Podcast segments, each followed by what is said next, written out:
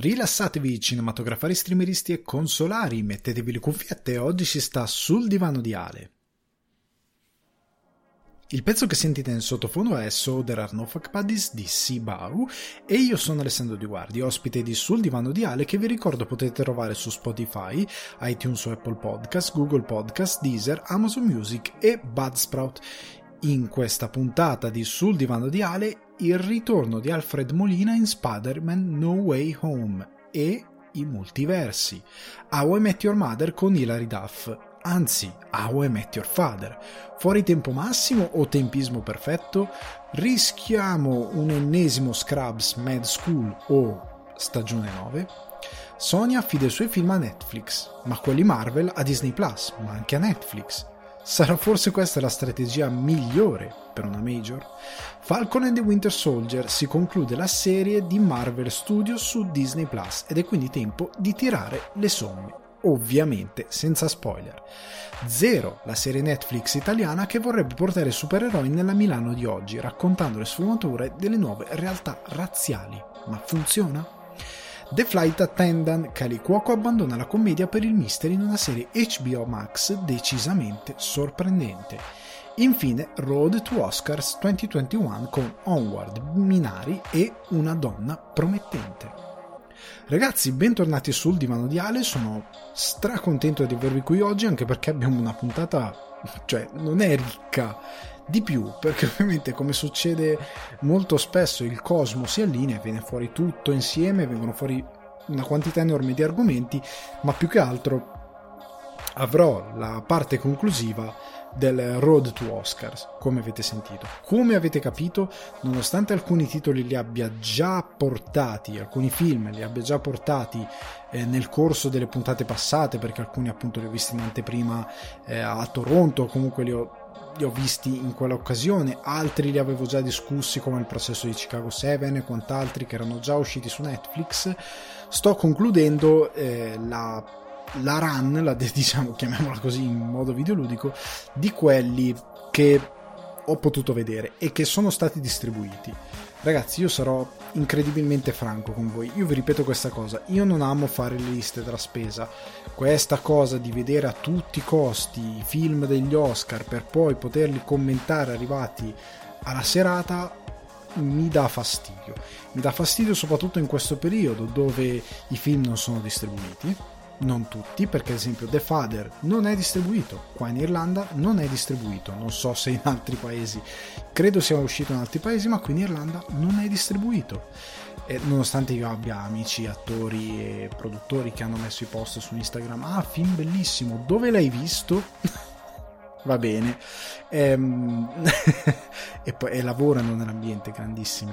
Ehm non è distribuito. Nomadland deve uscire su Disney Plus, al momento non è distribuito. Quindi questi due film non li discuterò. Io arriverò alla notte dell'Oscar senza sapere assolutamente niente di questi due film. E Nomadland è uno di quelli che a quanto pare stanno anche al trend dei, dei premi vinti, BAFTA e quant'altro. È uno di quelli che potrebbe vincere davvero tanto. Eh, domani notte perché voi sentite che è sabato 24 la serata è domenica notte 25 che io seguirò con, per vedere anche come la organizzano sta serata sperando che per via del covid non ci sarà il noiosissimo red carpet che precede la serata quindi ce ne possiamo fregare. Però eh, questi due film non li ho visti. Solitamente sarei arrivato all'Oscar eh, alla notte degli Oscar avendo visto tutto perché escono in sale e quant'altro. Quest'anno come ho già discusso l'altra volta ho fatto una fatica disumana a vedere tutti i film.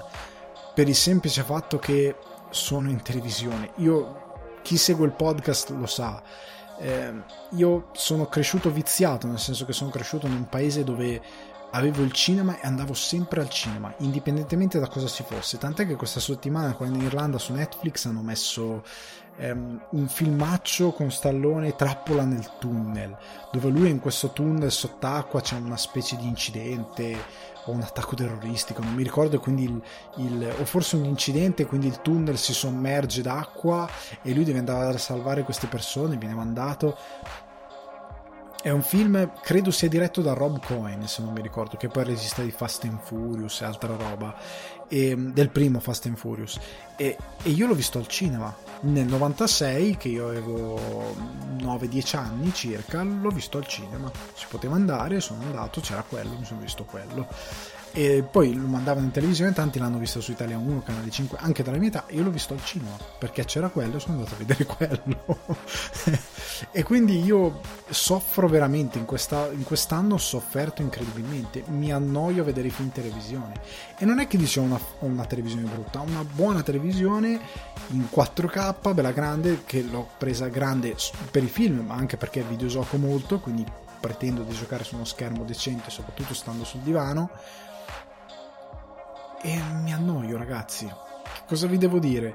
Mi, mi, provoca dolore guardare i film in televisione, soprattutto quelli nuovi, mi distraggo. Quelli che ho già visto ne sono innamorato quindi li, li riguardi con, con, l'amore. Li hai già visti in sala, ma ne sei talmente innamorato che li continui a guardare. Quelli inediti, devo metterli qua sul divano. C'ho, non ho voglia, c'è qualche meccanismo che, e quindi ho fatto una fatica bestiale. Eh, sta di fatto che stasera concludiamo con questi tre film. Eh, ovviamente non vi posso, vi darò qualche opinione su chi secondo me, stando a quello che ho visto, mi è piaciuto di più o di meno, però è molto relativa. Ecco, io ripeto, avrei visto tutto se in condizioni normali, come ho sempre fatto, ma in questo caso veramente non mi va di piratare, non mi va di mettermi a piratare, andare a cercare Nomadland in streaming da qualche altra parte non mi va, non mi va veramente per, per, per nulla. Ho la possibilità di vederli con eh, le distribuzioni su piattaforme Minari ad esempio che eh, o Minari che discuterò stasera l'ho visto sulla piattaforma irlandese Volta.ai che è la piattaforma di distribuzione digitale irlandese che soprattutto in questo periodo con i cinema chiusi quando tu paghi il noleggio del film che costa come un biglietto della sala quindi 11 euro tu sostanzialmente vai anche a supportare il cinema che ha messo ehm, in cartellone quel, quel, film. In questo caso è Lighthouse che è gemellato con questa piattaforma e quindi aiuto il cinema. E nello stesso tempo aiuto il film. Quindi ho pagato letteralmente il biglietto di un, di un cinema. Pressa poco. E quindi mi fa piacere fare questa cosa qui. Posso farlo e lo faccio molto volentieri. E comunque, venendo ad altre, mm, ad altre, cose che non siano gli Oscar, eh, ci sono tante cose oggi. Abbiamo le recensioni di tre serie TV, anche se di una ne abbiamo già parlato, che è Falcon and the Winter Soldier. Parlerò dell'episodio finale, di quello, eh, una somma di tutto quanto, e abbiamo qualche news interessante. Partiamo appunto dalle news perché questa settimana cosa ho fatto, cosa non ho fatto è quasi tutto nella scaletta di, ehm, di oggi per quanto riguarda serie tv e quant'altro. E quindi sostanzialmente le chiacchiere della settimana sono questo che c'è in puntata in scaletta. Quindi le solite chiacchiere diciamo da divano e sono l'intera puntata. Quindi veniamo subito a bomba. Il ritorno di Alfred Molina in Spider-Man No Way Home. Allora Alfred Molina ha rilasciato questa intervista dove ha candidamente parlato del suo ritorno come Dr. Octopus. Era stato intervistato per una donna promettente, Promising Young Woman, dove fa un ruolo molto bello, tra l'altro, molto davvero d'impatto, una prova d'attore interessante anche se per pochi minuti, e ha parlato appunto del suo ruolo, perché lui stesso dice nell'intervista sono il segreto peggio nascosto di Hollywood perché gli avevano detto mi raccomando non parlare con nessuno del ruolo e dopo 6 secondi letteralmente qualcuno gli ha fatto la foto sul set l'hanno sgamato e niente, era ovunque su internet. Lui nell'intervista ha detto è ovunque su internet quindi è inutile che me la tenga da parte. Però quello che ha detto è stato interessante perché hanno fatto i compiti diciamo questa allora io non sono un fan di questa nuova incarnazione di Spider-Man, non per Tom Holland, ma perché i film non sono scritti, cioè veramente eh, sono molto indegni di, di, rispondere all'idea di sceneggiatura, sono veramente brutti eh, da quel punto di vista. Spider-Man è trattato come una pezza da piedi, a livello di eroe e quant'altro fa veramente ribrezzo perché è un pagliaccio, non è un supereroe, è proprio un pagliaccio è il buffone del gruppo, non, non, è, non, è, non, aderisce per niente a quello che è Spider-Man come eroe ed è irritante questa lettura che viene data perché compensa quasi in modo estremo la figura classica. Se, se a un certo punto nel fumetto si è esagerato sul, sulla ridondanza delle responsabilità, eccetera, eccetera, con queste interpretazioni che sono venute negli ultimi anni, soprattutto da quando Disney ha preso in mano la baracca e, e ha iniziato a fare show tipo uh, Spider-Man Ultimate, che hanno fatto la loro versione di Spider-Man Ultimate, è veramente un buffone. Cioè è veramente veramente un buffone Spider-Man. E anche in questi film è così. Cioè molte volte è proprio un ragazzino scemo. Non ha niente del personaggio in certi, in certi casi. Niente, zero, piallato. E, e non gradisco molto questa interpretazione. E soprattutto ripeto e le sceneggiature non sembrano scritte e hanno sacrificato due interi film a Tony Stark. Due interi film perché Spider-Man 2 è un Tony Stark piece cioè dipende tutto dalla scomparsa di Tony Stark da lui che ha la dipendenza da Tony Stark. Non è possibile cioè questo eroe non è capace a fare niente senza Tony Stark sostanzialmente. E, e la sua genialità non esiste nel, nel film. Non esiste davvero è veramente poca e anche il rapporto con Misterio e quant'altro è veramente di bassissimo livello lo ripeto per chi non avesse seguito le altre puntate. C'è solo una scena che mi piace, quella del quando Mistero appunto usa le sue illusioni e lui è perso in giro. Quella è l'unica scena d'impatto di tutto il film. Tu dici tutto il film doveva essere così. Cioè doveva essere, doveva essere ambientato con lui che deve combattere questo, eh, questo personaggio. Cioè capisco anche l'idea che lui lo scamma, però è veramente eh, lui dice chi è, toglie la maschera, è, è, veramente troppo, troppo, troppo ingenuo. Cioè mi hai tolto tutto il romanticismo del personaggio. Tutto, completamente. E comunque, veniamo ad Alfred Molina. La cosa per la quale dico hanno fatto i compiti che mi fa piacere è che questo eh, No Way Home, Doc Ock, che ritornerà, riprenderà esattamente da dove è finito il 2. Quindi non è invecchiato. Cioè nel senso che riprende da, dal momento in cui lui eh, in Spider-Man 2 di Sam Raimi distrugge la, la pallona e va nel fiume. Viene ripreso da lì. E viene ripreso da, dal momento della sua morte perché c'è ehm, Molina che giustamente ha chiesto allora prima di tutto io sono morto. Come torno indietro questa è un'ottima domanda e il regista semplicemente ha risposto con un in questo universo non muore mai veramente nessuno. Che non è vero, cioè nel senso che sì, i personaggi muoiono, cioè Tony Stark, soprattutto a livello cinematografico. Se nei fumetti è vero che nessuno muore mai davvero, eh, per quanto riguarda il cinema devono morire i personaggi. È ovvio che devono morire perché ci sono esigenze di messa in scena diverse. I personaggi muoiono, il punto è che in questo caso tutti hanno detto si parlerà di multiversi, perché questo verrà ripescato. Verrà ripescato in un momento preciso nel tempo e entrerà in questa realtà. Perché No Way Home è perché lui sicuramente viaggerà per i multiversi. Ci sarà qualcosa che creerà un casino. E l'altra domanda che viene fatta giustamente da Molina è, è scusate, sono passati 17 anni, io ho più di 60 anni ora. Come la mettiamo? Molto semplicemente lo ringiovaniscono, lo ringiovaniscono al PC, come si è visto per eh, Tony Stark con ehm, Infin- eh, no, Civil War, scusate, in Civil War avevano fatto un bel ringiovanimento, Kurt Russell, eh, Nick Fury in eh, Capitan Marvel, eh, eh, Kurt Russell ovviamente in Guardiani della Galassia 2, ci sono una serie di attori che sono stati ringiovaniti con la tecnologia, con lui faranno lo stesso con lui faranno lo stesso. Tra l'altro, cosa interessante che Molino ha detto: Ma non è che faccio la fine di Robert De Niro in The Irishman, che è giovane ma si muove come un vecchio. Che è una domanda molto intelligente. La cosa che aiuta è che lui combatte con i, le braccia, i tentacoli. Quindi la sua fisicità è relativa, cioè lui muove giusto il busto, le spalle, però effettivamente poi quello che si muove davvero, la dinamicità la danno i bracci bracci, le braccia, o anche i bracci in teoria giusta, comunque le braccia meccaniche di, del dottor Octavius, è quello che gli dà poi la potenza. Ehm, ok, io sono relativamente interessato, ripeto, io ho un... è brutto sto Spider-Man, a me non piace, nel senso che io non sono innamorato per niente, Tom Holland è perfetto, Tom Holland è perfetto, eh, mi piace, piaciucchia il costume, mi piaciucchia come sono costruite alcune situazioni, eh, ma non è lo Spider-Man che conosco, ma non solo che conosco io, cioè chiunque abbia letto il fumetto, questo non è Spider-Man, cioè una versione ripulita Disney veramente ingenua eh, so che è fatto da Sony, però questo c'è lo zampino MCU, non è totalmente di Sony. Questo è MCU con Sony che collabora.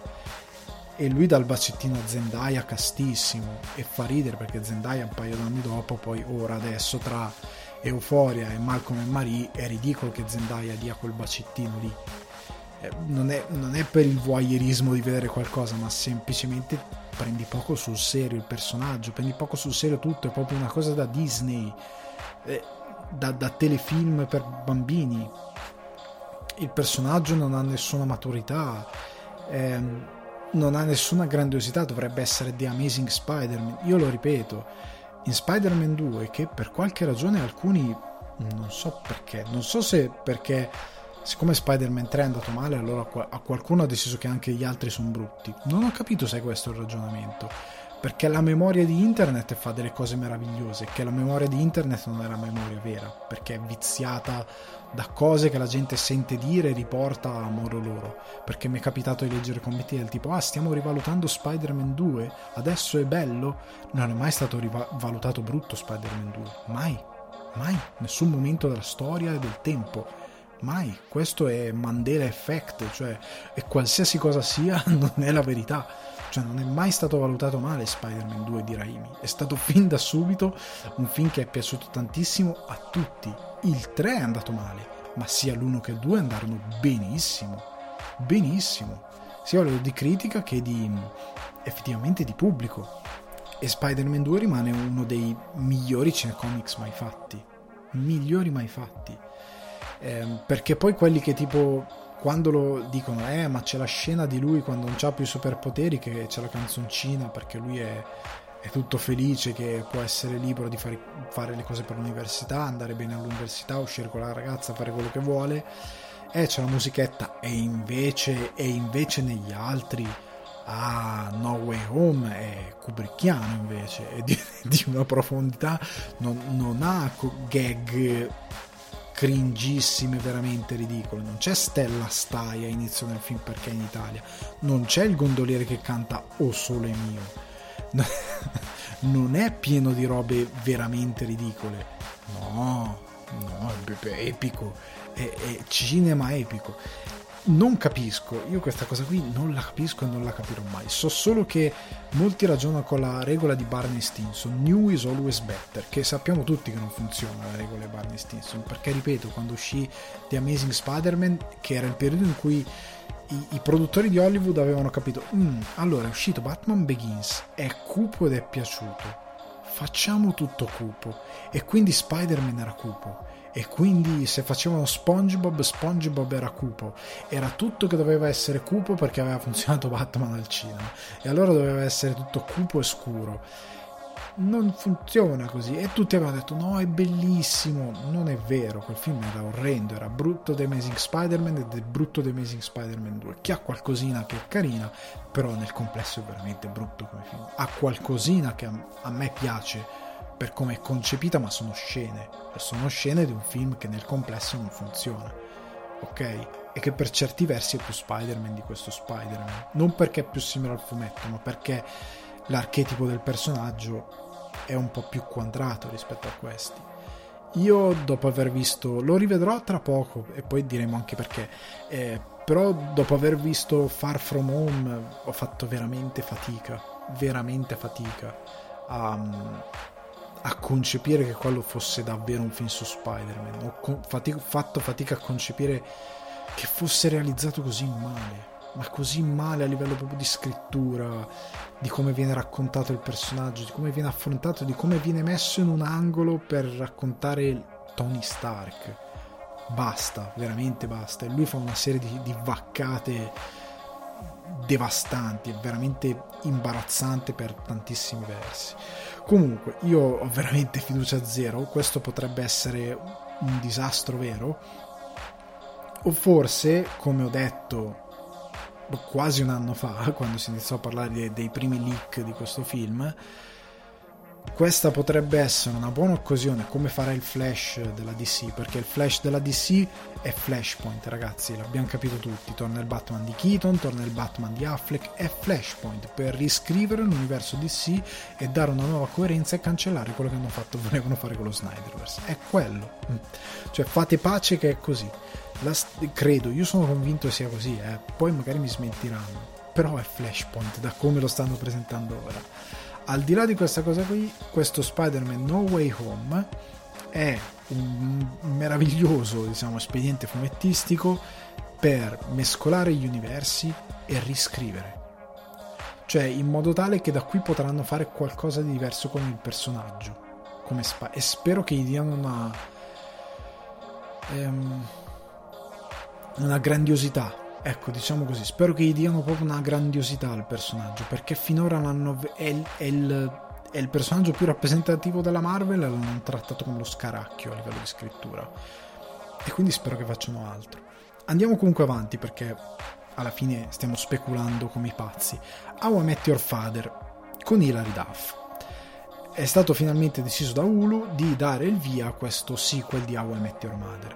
Tra l'altro ho scoperto che doveva esserci eh, leggendo su Variety ho scoperto che nel 2013 volevano fare un How I Met Your Dead che doveva essere il sequel con Greta Gerwig eh, che eh, Francis Ha, Francis ha, regista di um, Piccole Donne, eh, Lady Bird, lei doveva essere la protagonista e la voce narrante doveva essere Meg Ryan che non esiste al cinema da un sacco di tempo eh, però non se ne fece più nulla.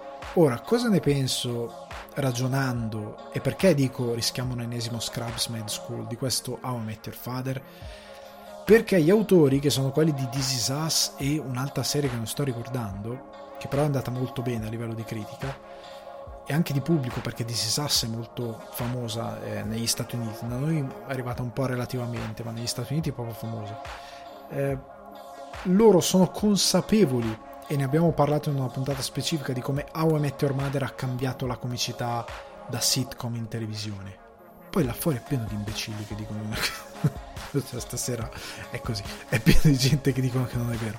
Però parlando seriamente tornando un attimo alla serietà eh, è vero, ha cambiato la, la, sitcom How I Met Your Mother. Per come, eh, per come raccontava, per i ritmi del racconto, per il tipo di messa in scena.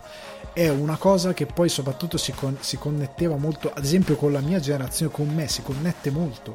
Io lo raccontavo quando poi ho parlato della serie.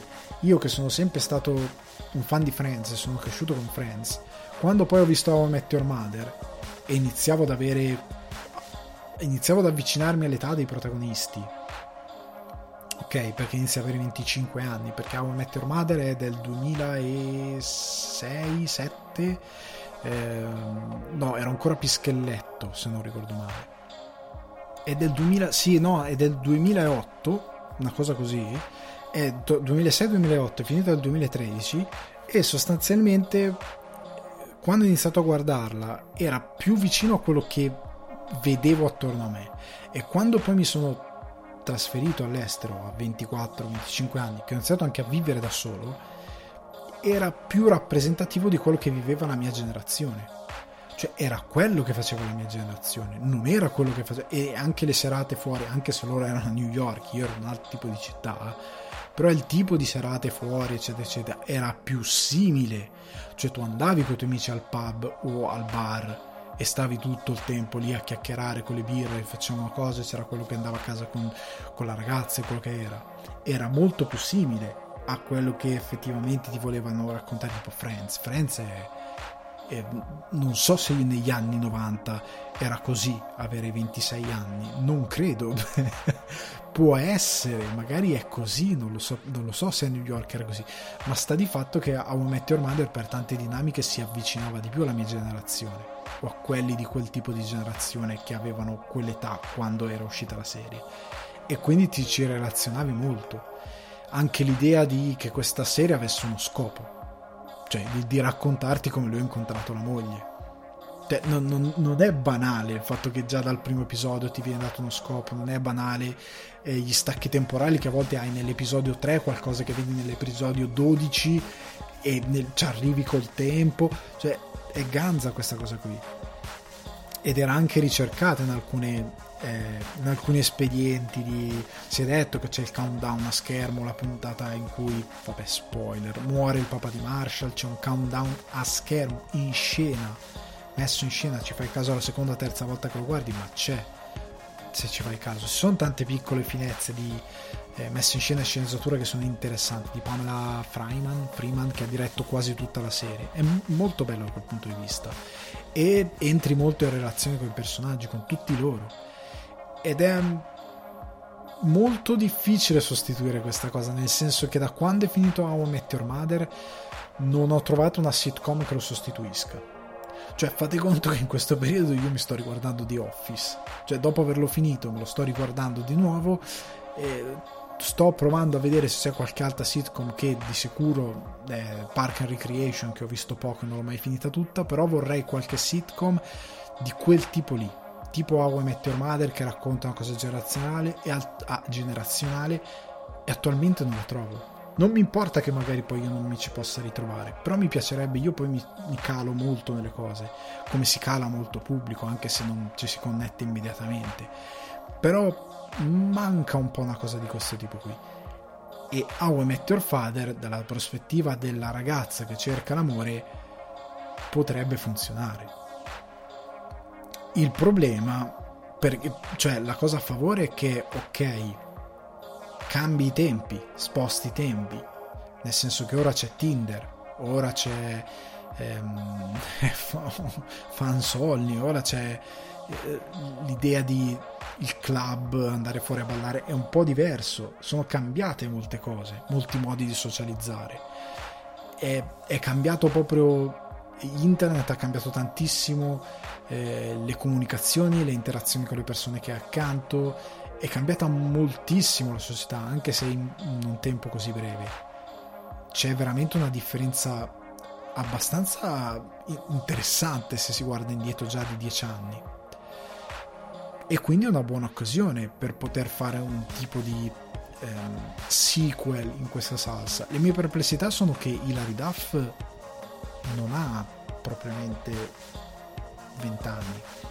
Nel senso, eh, non lo so, magari è un problema che mi pongo io, però non so neanche del tipo di show che vogliono fare. Vuole essere uno show ancora sitcom da 30 minuti come era How I Met Your Mother o vuole essere una serie più moderna, magari da 12 episodi a stagione, con un ritmo diverso, con una comicità diversa. Come la vogliono fare questa serie? E anche questa è la cosa, trovano una chiave diversa perché se la provi a rifare paro paro, ma con magari delle ambizioni anche di messa in scena diverse, viene fuori Scrubs Mad School. Scrubs Mad School, che poi loro dicono: No, no, in verità la stagione 9, no, vigliacchi maledetti, avevate fatto uno spin-off. Perché siccome è fallita subito, anche qua se ne era parlato quando si parlò di Scrubs, Scrubs Mad School è fallita subito, l'hanno realizzata con Zach Braff che non voleva tornare, ha detto torno una volta ogni tanto, alcuni membri del cast che sì tornavano. Hanno fatto questa cosa mettendo la protagonista femminile al posto di, di di, di lui, di non mi sta, JD, Dio mio, non mi veniva JD, comunque, mettendo eh, lei al posto di lui, eccetera, eccetera, la cosa è crollata subito. Io ho iniziato a vederlo, ho detto che cos'è questa cosa terrificante? Perché cosa è successo? Che loro per, per cambiarti le carte in tavola hanno spostato il Sacro Cuore, è diventata una scuola di medicina, eh, hanno spostato tutto. Il problema è che i personaggi erano cresciuti, il dottor Cox era cresciuto. Non stavo più assistendo come in Scrubs alla crescita di questi personaggi che diventavano grandi, ok? E che affrontavano una, ognuno nella loro età e nel loro momento della vita una crescita per arrivare a un determinato punto.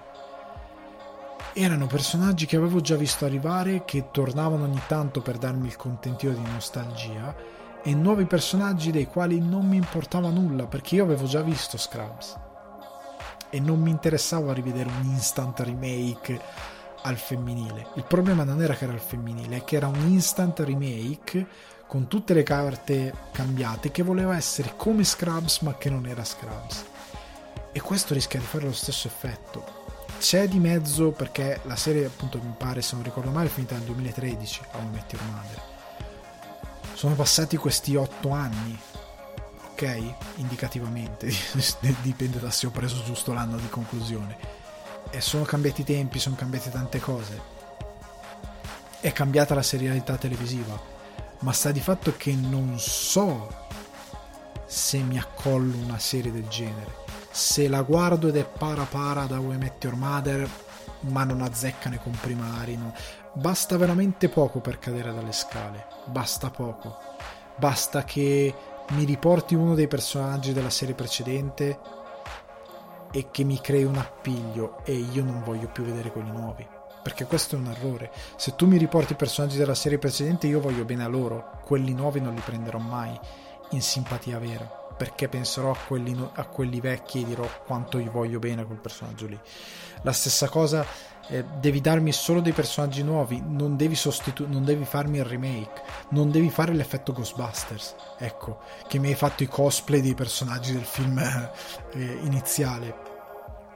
Capisco magari riproporre determinate dinamiche, la coppia che sta insieme da sempre, lo scapolo, i due scapoloni, quello che va, quello che è donnaiolo e quella che invece è la donna in carriera e non si vuole sistemare. Capisco che probabilmente potrebbero decidere anche intelligentemente di mettere, visti i tempi, un, personaggio gay o una, les- una lesbica, quello che è, un personaggio trans. Potrebbero fare qualsiasi cosa per raccontare una società più in linea con adesso. Ma sta a vedere come lo fanno e sempre sta a vedere come lo fanno perché può essere interessante ma può fallire e andare giù dalle scale molto velocemente molto molto velocemente. Quindi non lo so eh, hanno sulle spalle sapendolo perché lo hanno dichiarato un'eredità enorme enorme e hanno la responsabilità di dover sostituire quell'eredità e non so quanto sarà possibile. E io dico la verità io vorrei che arrivasse una sitcom bella così da seguire scaccia pensieri. C'è una sitcom che la metti la sera e ti guardi quei 25 minuti e non solo ti fa divertire ma ti tranquillizza. Cioè ti dà quel senso di ah ok fa tutto, tutto bene. E che non sia qualcosa che ti faccia pensare eh, che ti impegni troppo a volte guardo anche roba leggera perché non mi impegna troppo. È anche il motivo per cui sto riguardando The Office perché è una cosa che non mi impegna troppo. Cioè mi fa ridere mi fa spaccare però è molto leggero. È anche questo, che ogni tanto c'è bisogno anche di questa cosa, soprattutto se sei mentalmente stanco. Cioè, pensate ragazzi, eh, al di là di quello che è stato l'hype, cioè, voi siete stanchi morti, morti. Siete andati in università, siete andati a lavoro, avete fatto degli esami pesantissimi dopo due mesi che stavate studiando, avete avuto una giornata orribile, avete lavorato 12 ore, avete preso, lasciate stare che ora c'è la pandemia, facciamo uno scenario normale, avete preso 792 pullman per tornare da, dall'università o da lavoro, da quello che è, con la gente che puzzava di cane morto perché prima della pandemia. Spero che dopo la pandemia migliori, ma prima della pandemia la gente non aveva veramente voglia di lavarsi e spero che questa cosa migliori e tu arrivi a casa, ti butti sotto la doccia vestito, tu entri, apri la porta di casa, entri, vai, vai direttamente con la testa abbassata, vai direttamente in bagno, apri, apri la porta della doccia, entri, apri l'acqua e stai un quarto d'ora vestito con ancora la cartella, con dentro la cartella, la tracolla, con dentro gli appunti, quello che, che usate per andare all'università, qualsiasi cosa che sia, un iPod, quello che è.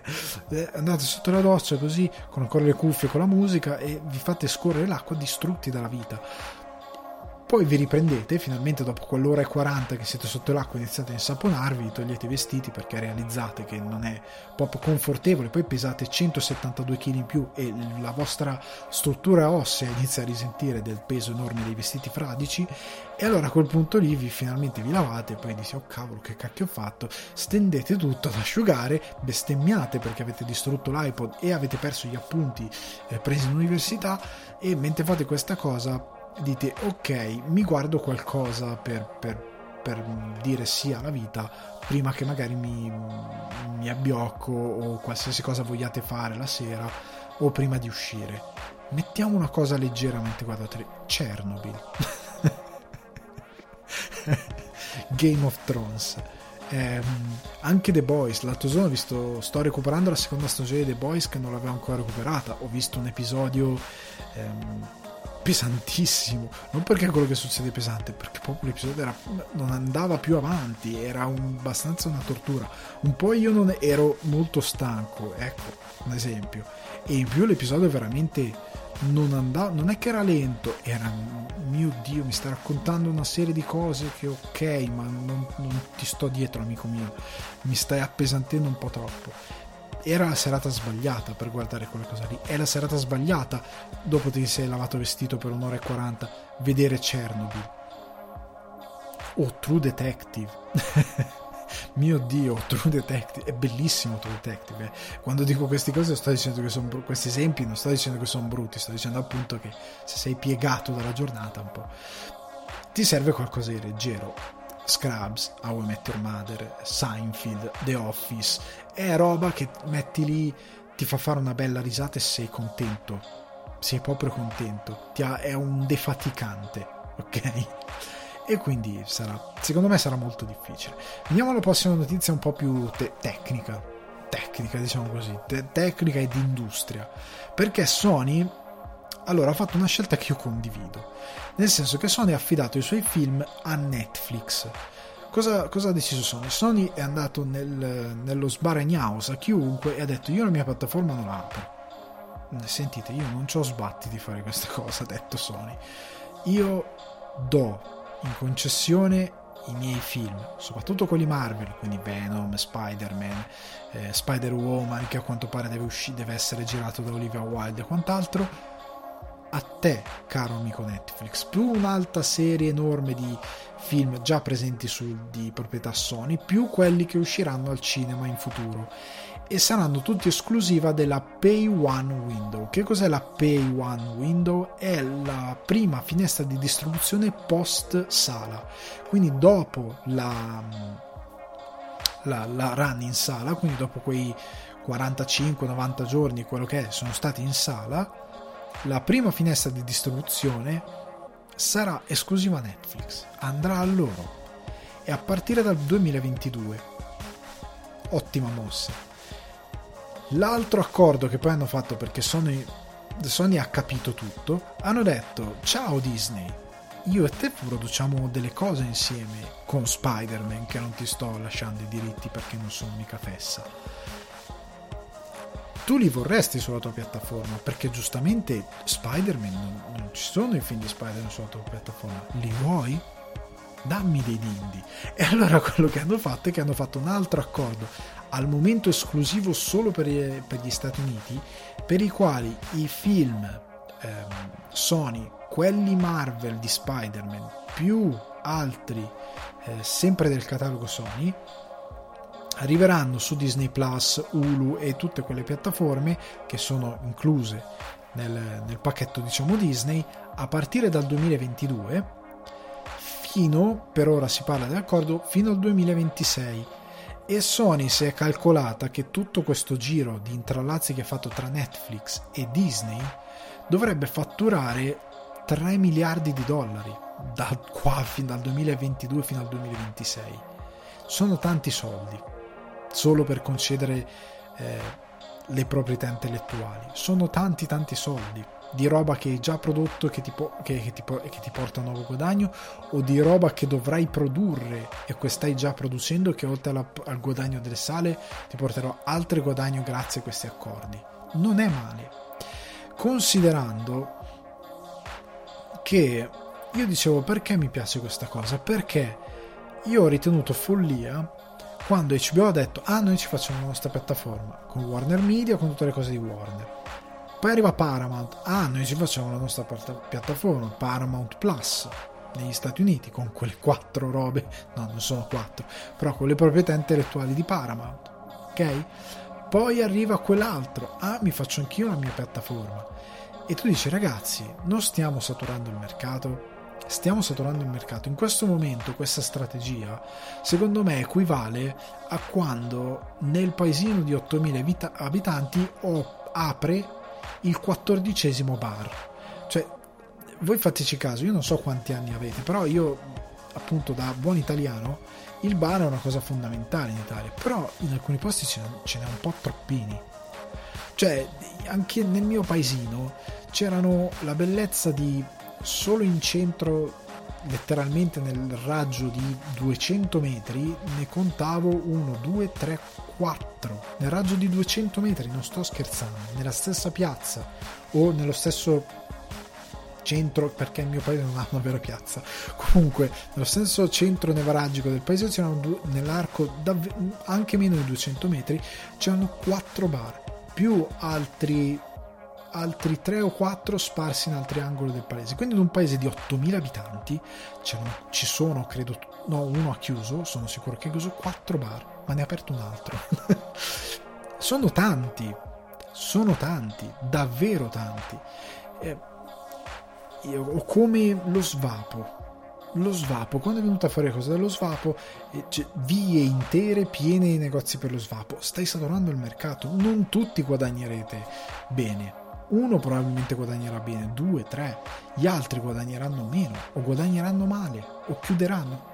Una quantità enorme di bar chiudono, una quantità enorme di pizzerie tutti gli anni chiudono, perché si apre qualcosa di che il mercato non ha veramente bisogno, che è saturissimo, che non offre nulla di nuovo, che non offre nulla di interessante.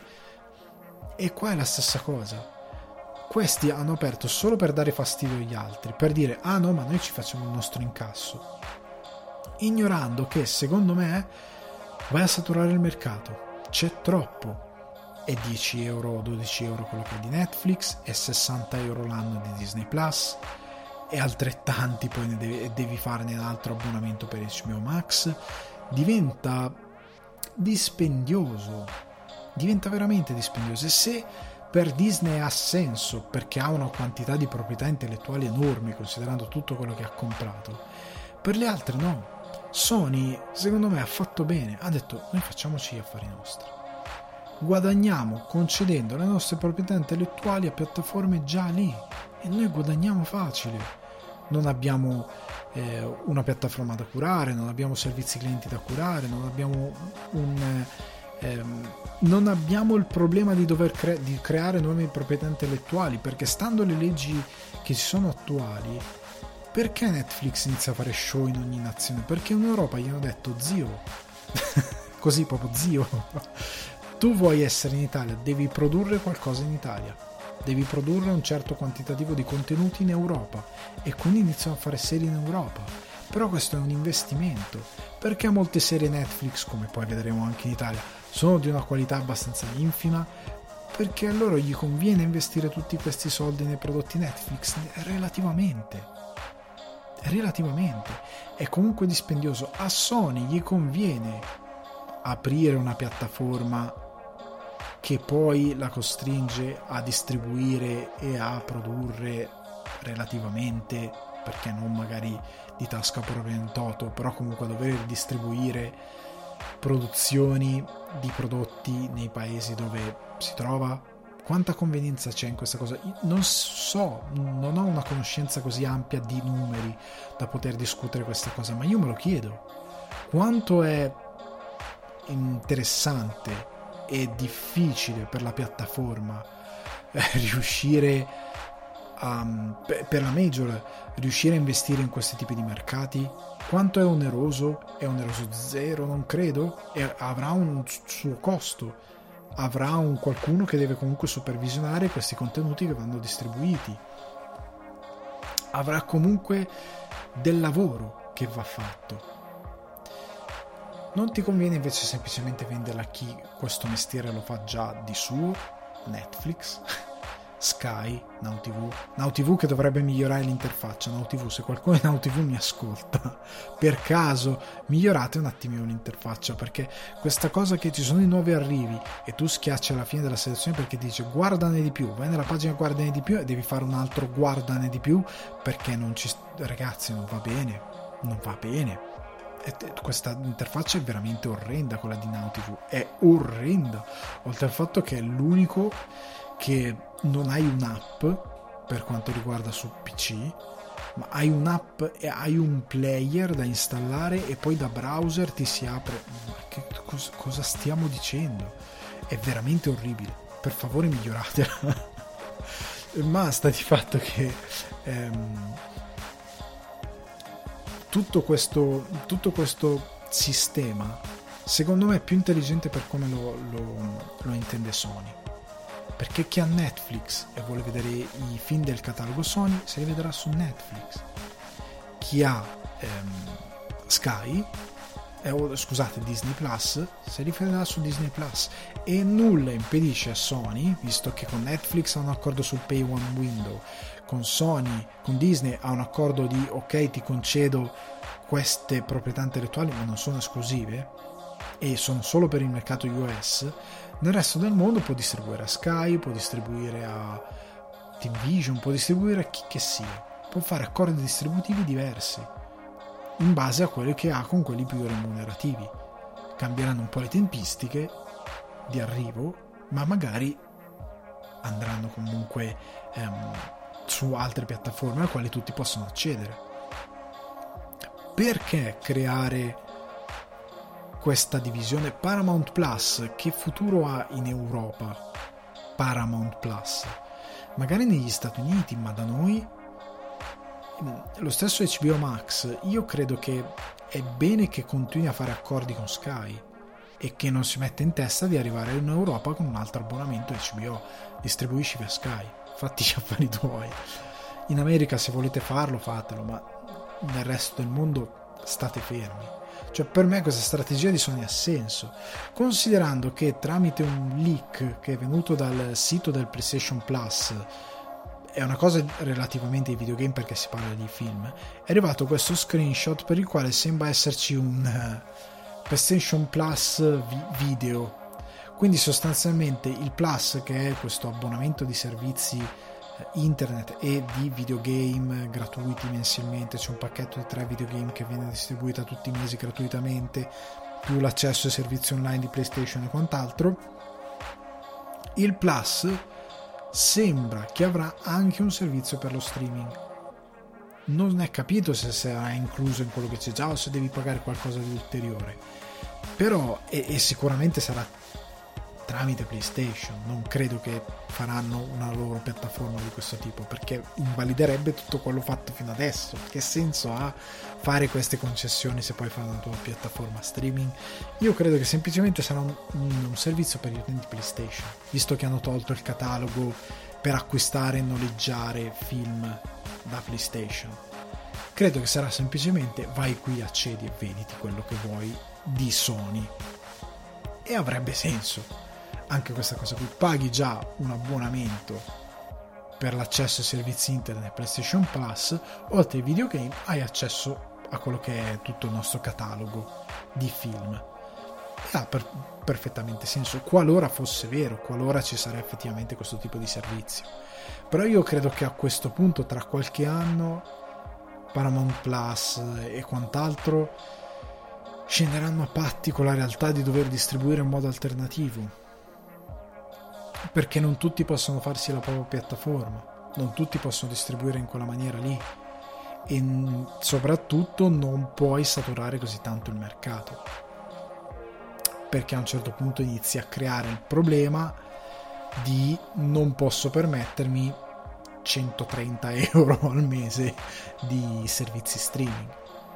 Perché iniziano a essere tanti Amazon Prime Video Disney Plus appunto che da solo costa diventa Apple TV. Apple TV per me sì, ok, interessante, ma io non credo che farò mai Apple TV. Non ho voglia, onestamente, di pagare un altro abbonamento. Apple iniziasse a distribuire suoi show in modo alternativo, perché non mi va proprio di fare un altro abbonamento per guardare la, la roba di Apple, onestamente.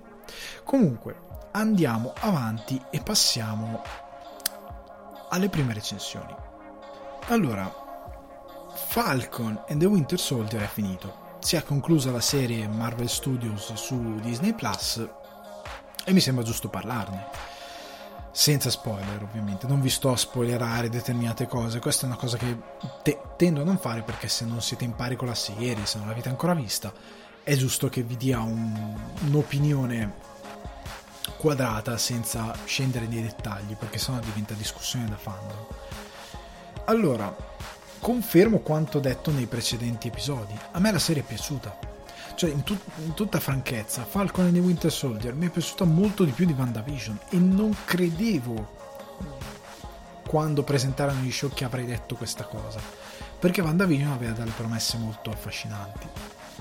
E invece questa serie mi è piaciuta di più ripeto alcuni temi che mi sono piaciuti. Mi è piaciuto il tema di come criticano l'idea delle immagini e dei simboli americani. Nel senso, Capitan America, un simbolo che, se ricordate il primo film, eh, per loro era quasi una baracconata perché non credevano avesse una vera utilità, e che poi è diventato un simbolo dell'America vero e che è stato sfruttato un po' come zio Sam per qualsiasi cosa e quando è tornato è stato sfruttato di nuovo Capitan America come simbolo e come qualcuno che stava rappresentando il paese come soldato, la leggenda, tornato dal, dal, dal, dal sonno, eccetera, eccetera, dopo aver salvato il mondo e aver vinto la seconda guerra mondiale da solo, tra virgolette, ovviamente sì, si esagera, però comunque era molto interessante questo discorso, perché nel momento in cui dopo un evento così grande come il blip, come Thanos, Falcon restituisce lo scudo perché dice io non sono Capitano America, non posso raccogliere questa eredità, l'America che applica il consumismo anche a quelli che sono i suoi ideali e i suoi simboli, ha digerito un uh, Capitan America, ne facciamo uno nuovo. E la gente se lo mangia. Ed è questo interessante, che fa vedere la gente entusiasta per il nuovo Capitan America. Entusiasta. Folle di felicità per questo nuovo Capitan America. Ed è terribile perché fa vedere come la gente dimentichi molto facilmente. Basta che sia un simbolo riconoscibile. Ok? Ed è, ed è anche interessante su come tradisca quelli che sono gli eroi che hanno avuto l'umiltà di dire Capitano America non deve esistere più, è stato qualcosa che non può essere sostituito. Non sostituiamolo. Non posso farlo io che sono, che, che sono stato assegnato da lui stesso a diventare il nuovo Capitano America. Non lo farà nessuno. L'America non, non gliene importa. Il governo, chi, chi, chi segue determinati ideali, vuole altro e vive di immagini che sono propaganda e dà lo scudo a qualcun altro che è sbagliatissimo, che ha sete di potere, che, ha, che è stato nutrito da quelle condizioni benefiche di propaganda che l'America costruisce e che diventa un mostro esattamente come lo sono questi terroristi che a dire la verità anche a fine serie mentre fuori sta gridando una sirena anche a fine serie non è ben chiaro effettivamente quale sia il, suo, il loro scopo, nel senso che lo, il loro scopo è più o meno chiaro, ma non è molto interessante. Capisco anche che è più interessante l'idea di dire guardate che l'ideologia estremista dei terroristi e l'ideologia estremista di questo nuovo Capitano America non sono troppe diverse. Sono entrambe facce della stessa medaglia e sono entrambe molto pericolose molto molto pericolose e sono entrambe mal riposte. Tutte e due. Tutte e due. Ed è molto interessante questo discorso che viene fatto dalla serie. Come interessante eh, il discorso qua ad esempio il razzismo viene affrontato in una maniera diversa. Cioè gli eroi invisibili dell'America che siccome sei nero sei un cittadino di serie B e puoi essere eh, cancellato, puoi essere incarcerato, puoi diventare una cavia, puoi diventare un capro espiatorio e quello che hai fatto può essere tranquillamente redatto dalla storia e va bene così, perché Capitan America non è nero. Capitan America, esattamente come gli ideali peggiori, è biondo, bianco e con gli occhi azzurri. Questa cosa la sottolineano soprattutto nell'ultimo episodio ed è molto affascinante perché non, non pensavo Disney av- avrebbe diffuso una serie con questo concetto. Perché è molto forte se ci pensate. Perché ti fa capire che non sono molto diversi dagli ideali di altri. E mi è piaciuto anche come è stato trattato Zemo. Perché è un cattivo che ha delle idee molto interessanti. È un folle, ma è molto affascinante in quello che dice e in quello che fa e in come avverti i protagonisti su determinate cose. Eh, mi è piaciuto come va a dipanare quello che troveremo più avanti. Eh, mi è piaciuto come ha riscritto di, alcuni personaggi protagonisti che saranno appunto qualcos'altro. Devo dire che anche il finale è molto celebrativo, è molto sentito, è molto ben fatto per, per, il semplice fatto che questa è una serie di azioni, una serie di spionaggio e di azioni. Alla fine mi ha divertito questo Falcon and the Winter Soldier. C'è anche da dire che non è valutabile come le altre serie TV, perché questi sono one shot. È come se ci avessero dato una graphic novel. Le graphic novel in, negli Stati Uniti non escono sempre ehm, in un volume, a volte sono delle graphic novel tipo il nuovo The Dark Knight The Master Race è uscito in 4-5 volumi come i, i, fumetti normali. Ogni volume poi alla fine ti fanno il volumone unico ok? Questa serie tv è la stessa cosa è lo stesso concetto. È una graphic novel che ti esce a volumi. Volume 1 2 3 4 5 6 poi se te la leggi tutta intera se te la guardi tutta intera hai la tua graphic novel hai il tuo one shot, ok? Un tuo arco narrativo rinchiuso in questi sei volumi, ma nasce e finisce lì pur prendendo spunto da situazioni parte di un universo condiviso, che in questo caso hanno una loro linearità narrativa e non sono avulse da quella che è la, la storyline, però non si può valutare come Bojack Horseman anche se hanno detto che ci sarà probabilmente un secondo Falcon and the Winter Soldier, una seconda stagione. Probabilmente ci sarà, si vocifera questa cosa, ma sarà un altro volume, cioè nel senso sarà un'altra incarnazione di queste avventure con dei temi diversi, con uno sviluppo diverso ed è interessante vedere come Marvel sta portando tutto il suo sistema fumetti nel, nella serialità. Per me è affascinante poi che sta a vedere in che modo si inseriranno nei film, nel senso eh, se io andrò a vedere un film prossimo della Marvel e ci saranno questi personaggi, in che misura io guardando il film dirò e lui che cacchio è? Capite quello che voglio dire? Se io mi, est- mi, mi tolgo dall'equazione dello spettatore che si vede anche le serie tv, riuscirò a capire che quello è sempre Falcon ma è diventato una cosa diversa? Riuscirò a capire il percorso evolutivo di, del soldato d'inverno e Winter Soldier? Non lo so. Eh, però sta di fatto che, come nei fumetti, è un problema tuo. Cioè non sei costretto a seguire tutto, ma se vuoi una completezza degli intenti devi seguire tutto, soprattutto in un discorso così lineare. Non come i fumetti, dove puoi anche ignorare determinate cose. Ma sta di fatto che il risultato finale a me piace a me piace quello che stanno facendo. Questa serie mi è piaciuta, è stata di buon intrattenimento, è stata interessante. Ha il difetto di avere dei cattivi che non si capisce bene quello che vogliono, cioè questo è vero. Alla, a, nelle ultime a metà, tipo verso il terzo episodio, capisci un po' di più qual è il loro punto di vista, perché fanno quello che fanno. Ma sta di fatto che il loro scopo è sempre un po' secondario è quasi buttato lì perché deve esserci uno scopo, deve esserci qualcosa. Però non, non, è così definito, non è un gran cattivo, il cattivo è abbastanza relativo. Non è, non è lucidissima da questo punto di vista, ecco. Non è veramente lucida da questo punto di vista. Però alla fine devo dire la verità, è stata una buona serie. Non mi sento di punirla. È decente è, mo- cioè, decente, è molto più alta a livello di livello di molte altre serie televisive.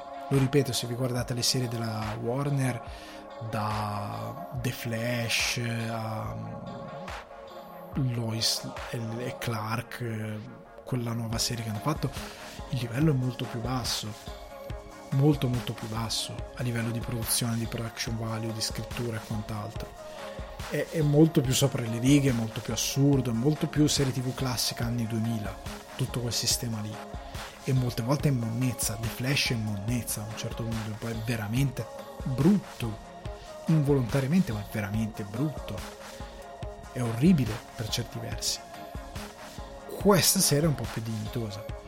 Il peggio di queste serie io credo l'abbia fatto Netflix, cioè i Defenders, ehm, Cage, Iron Fist, quelle sono veramente brutti, sono veramente veramente brutte.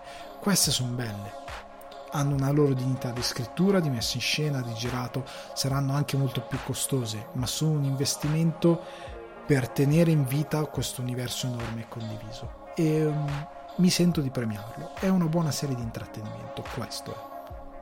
Andiamo più o meno spediti su zero. Allora, come un fulmine a ciel sereno, l'altro giorno è arrivata su Netflix questa serie italiana, Zero, ideata da, da più che ideata è tratta, ispirata liberamente da un libro di Antonio Di, di Stefano allora, di cosa parla? Parla di questo Omar, che è un ragazzo che a quanto pare può diventare invisibile e che vive in questo quartiere viene, di Milano che viene chiamato il barrio, che non esiste, è preso, tratto liberamente da un quartiere che esiste, una zona di Milano che esiste, ma non si chiama il barrio, e che sostanzialmente eh, viene presa di mira da una serie di atti vandalici e quant'altro, lui entra in contatto con questi ragazzi che cercano di difendere il barrio, che sgamano il barrio e che sgamano il suo potere di invisibilità e si unisce a loro per salvare il quartiere.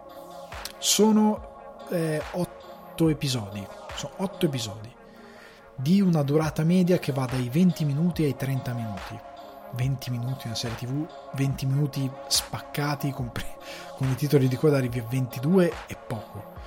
Però sta di fatto che hanno prodotto questa serie. Ovviamente ehm, no senza ovviamente. La cosa particolare di questo Zero è che siccome si prende questa serie del questa serie questo quartiere scusate eh, il barrio diciamo del ghetto la serie è un melting pot eh, di ehm, immigrati, figli di immigrati, quindi sono italiani di seconda generazione. Eh, nel senso che sono, il, il, protagonista è di origine senegalese, ma ovviamente è italiano perché è nato in Italia. Ehm, sono quindi tutti ragazzi di questa estrazione sociale che vivono in questo quartiere.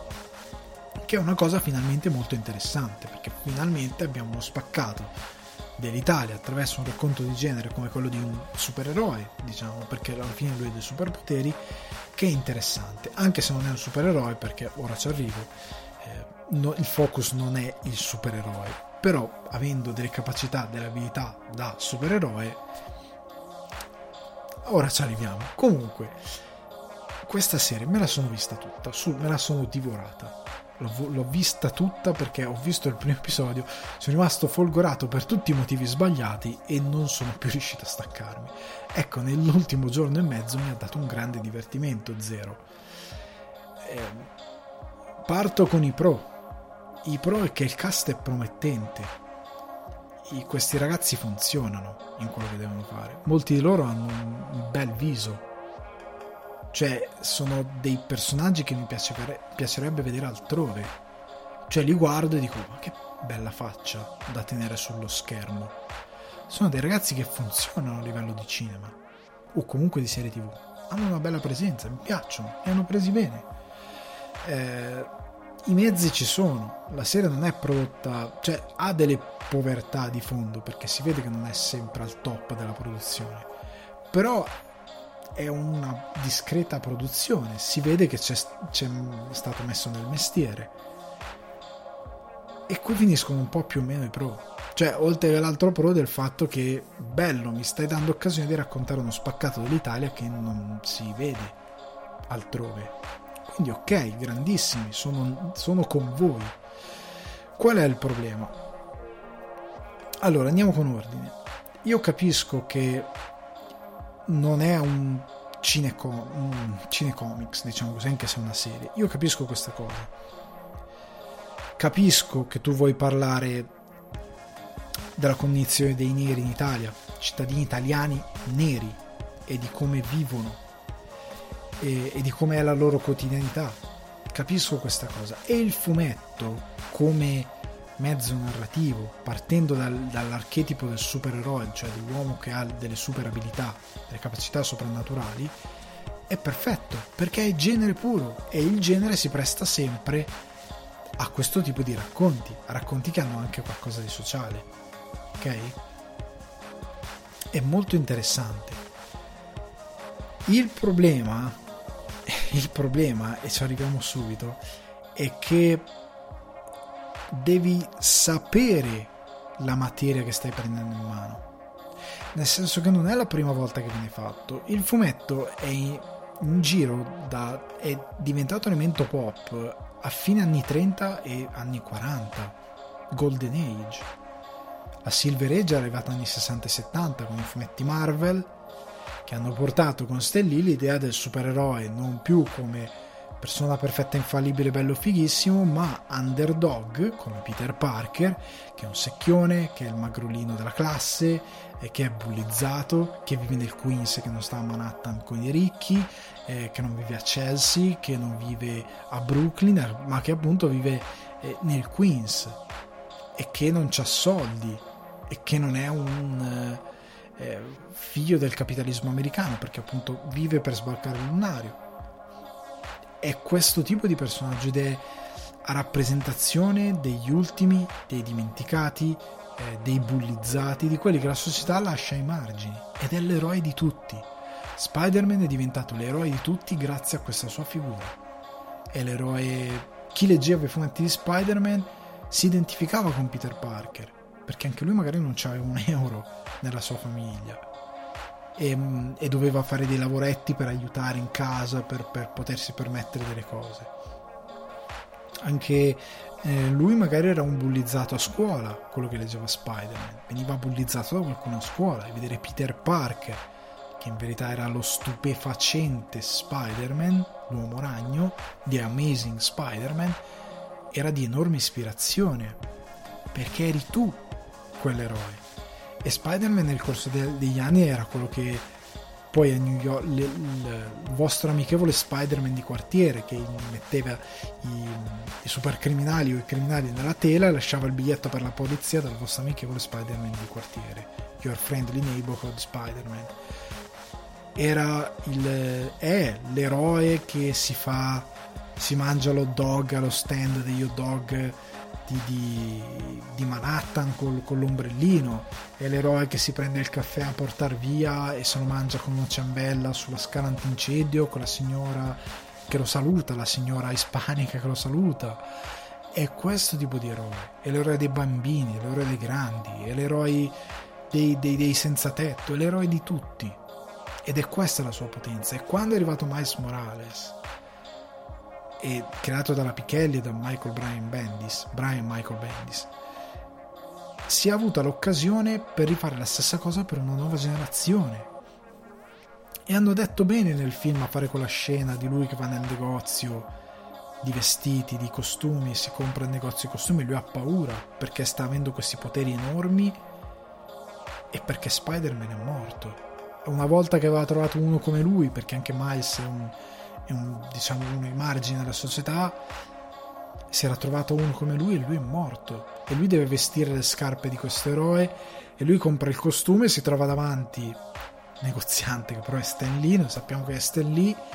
E Stan Lee gli dice eh, questo costume gli fa, se lui fa se non mi sta nella finzione lui indica se il cartello poi de, non si accettano rimborsi. Però lui sta dicendo e se il costume non mi calza a me che sono Miles Morales, che sono un personaggio figlio di una donna ispanica e di un uomo nero, cosa succede? Cosa succede se non mi sta questo costume, se non mi va bene? E Stelly gli dice non è vero, calza sempre questo costume.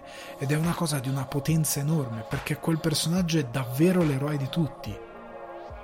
Miles Morales mette il costume di Spider-Man e funziona perfettamente come Spider-Man, perché l'eroe eh, dei latinos, gli eroi degli ispanici, gli eroi dei neri, è l'eroe di tutti eh, delle bodeghe di Brooklyn, è l'eroe di tutti i newyorkesi.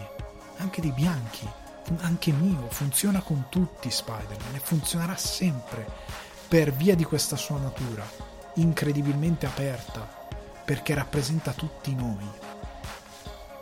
E questo deve saper fare un tipo di, super, di supereroe che deve parlare della realtà, che deve essere pop, che deve parlare di tutti, che deve essere l'eroe di tutti.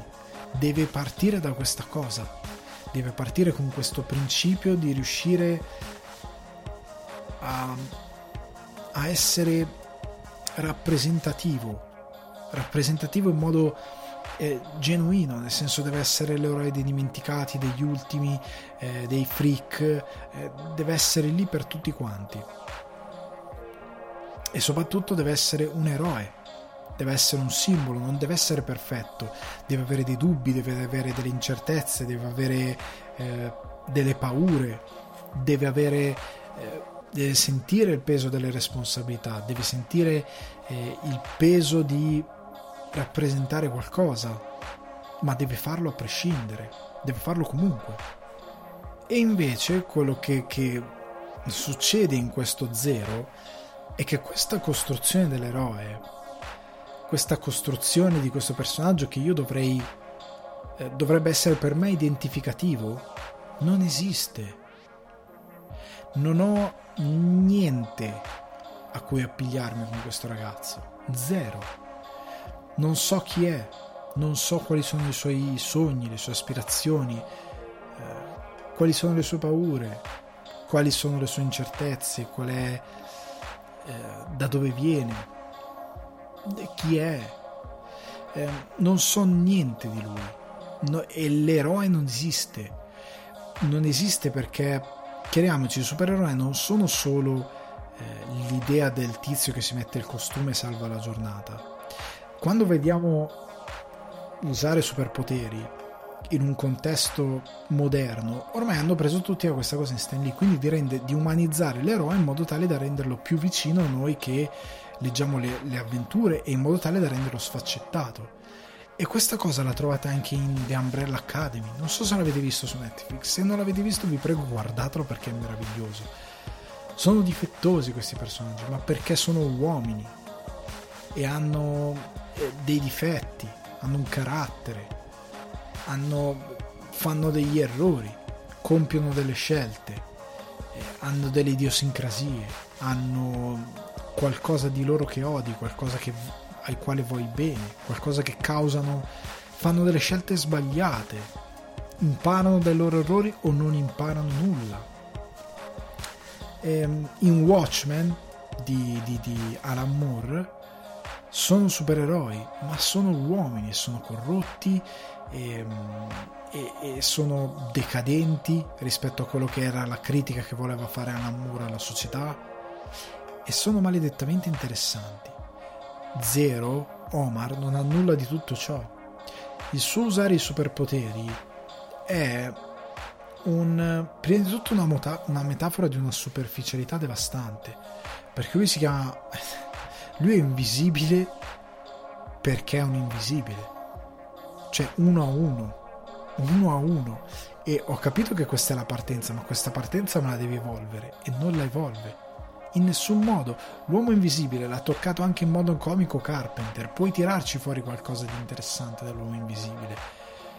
Ma siccome qua lo tratta in modo fumettistico, perché a un certo punto c'è una sorta di super villain o comunque di villain una sorta di Lex Luthor più o meno, diciamo così, che però non ha nessuna funzione, non si capisce chi è, cosa vuole, cosa fa, non è veramente raccontato e qua ci arriviamo dopo. Ha delle forti componenti fumettistiche, ma non, è, non si avvicina neanche a Heroes. Capite quello che vi voglio dire? Il problema è che appunto eh, il, il rapporto che viene fatto di questo personaggio con i suoi superpoteri è questo proprio, è un invisibile e quindi invisibile. E la sua capacità, questo concetto, non si evolve più in là, è l'incipit del personaggio, nasce e muore con quello. E siccome lui è, è un invisibile ed è un nessuno, è zero. È terribile questa cosa perché appunto il personaggio nasce e muore con questo concetto e non si sposta da lì per zero, proprio non si sposta da lì, zero, niente. E questa cosa è terrificante. Ed è terrificante a, a maggior ragione perché poi la genesi del personaggio, quando tu racconti un eroe e le motivazioni che lo portano a essere quello che è, deve avere una catarsi, cioè qualcosa della sua vita, del suo passato, che anche in relazione ai poteri che ha a un certo punto si deforma, gli insegna qualcosa gli fa capire perché è importante che lui usa questi poteri per fare qualcosa. In questo zero non c'è niente di tutto questo. Persino lo chiamavano Gigrobo. C'è una catarsi di questo eroe che parte da una situazione ma poi capisce quello che è il suo, il suo ruolo nella società, in questa Roma, capisce cosa deve fare, cosa deve essere e arriva a un piccolo.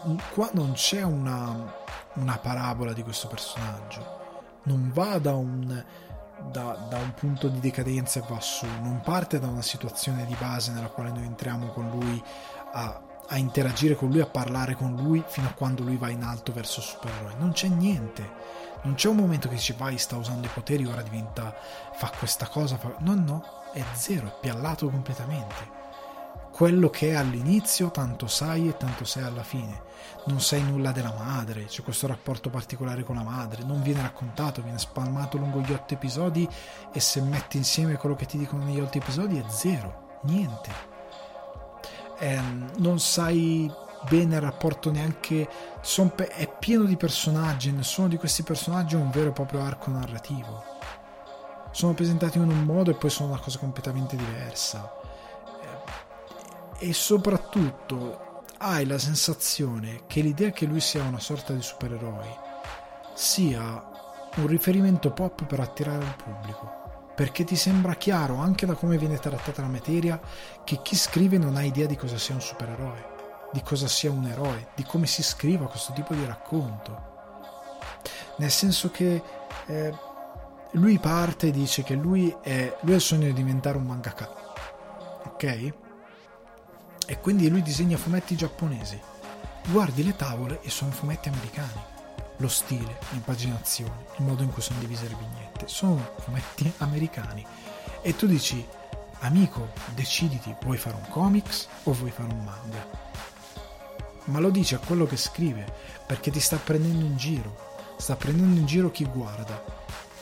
Ok, perché è chiaro che è stato usato un riferimento pop completamente casuale. È chiaro che questo vuole essere un supereroe, ma nessuno di della produzione ha idea di cosa sia un supereroe, di quale sia il suo archetipo, eh, di come si debba evolvere, d- da dove deve partire. Chi è questo zero? Nel senso, da, da dove arriva il suo personaggio? Da niente. Da niente. Non è assimilabile a niente perché non è simile a niente, ma non perché è originale, perché non ha un'idea, un'idea vera di cosa vuole essere. E il problema poi è anche che è inzeppato di riferimenti pop musicali. Cioè, c'è una compilation da festival bar di tutti i brani trap che abbiamo sentito alla radio nell'ultimo non anno ma due anni. Dalla canzone mi pare quella di Sanremo di Madame a, da Supreme c'è tutto questo spettro di roba che abbiamo sentito alla radio e non è diegetica, nel senso che la musica anche quando, se voi ci fate caso, soprattutto negli ultimi 10-15 anni, qua, non, non, è più come quando si facevano le serie degli anni 2000 dove c'era sempre musica, sembrava di avere una radio in sottofondo. Smallville, cavolo, era un, una radio, era continuamente eh, a musica, in continuazione. Anche se c'era l'abitudine di c'è un momento romantico, metti una canzone romantica, cioè qualcosa del genere. Qua no, qua neanche quello sforzo lì cioè, a volte è roba completamente casuale. Casuale. C'è da essere giovani? C'è da doversi accalappiare il pubblico di ragazzi giovani che vogliamo accalappiare? Ok? Perfetto, mettiamo da Supreme, mettiamo Mahmood, mettiamo tutti questi cantanti della nuova generazione e li buttiamo dentro nella mischia completamente a caso nel senso che in altri casi se c'è un tradimento c'è una canzone un tradimento generico non per forza d'amore c'è una canzone che parla di tradimento ok persino in uh, How I Met Your Mother c'è la, la, puntata che lui è frustrato perché si lamenta del suo lavoro di architettura, di quanto gli interessa, Robin non, non se lo fila.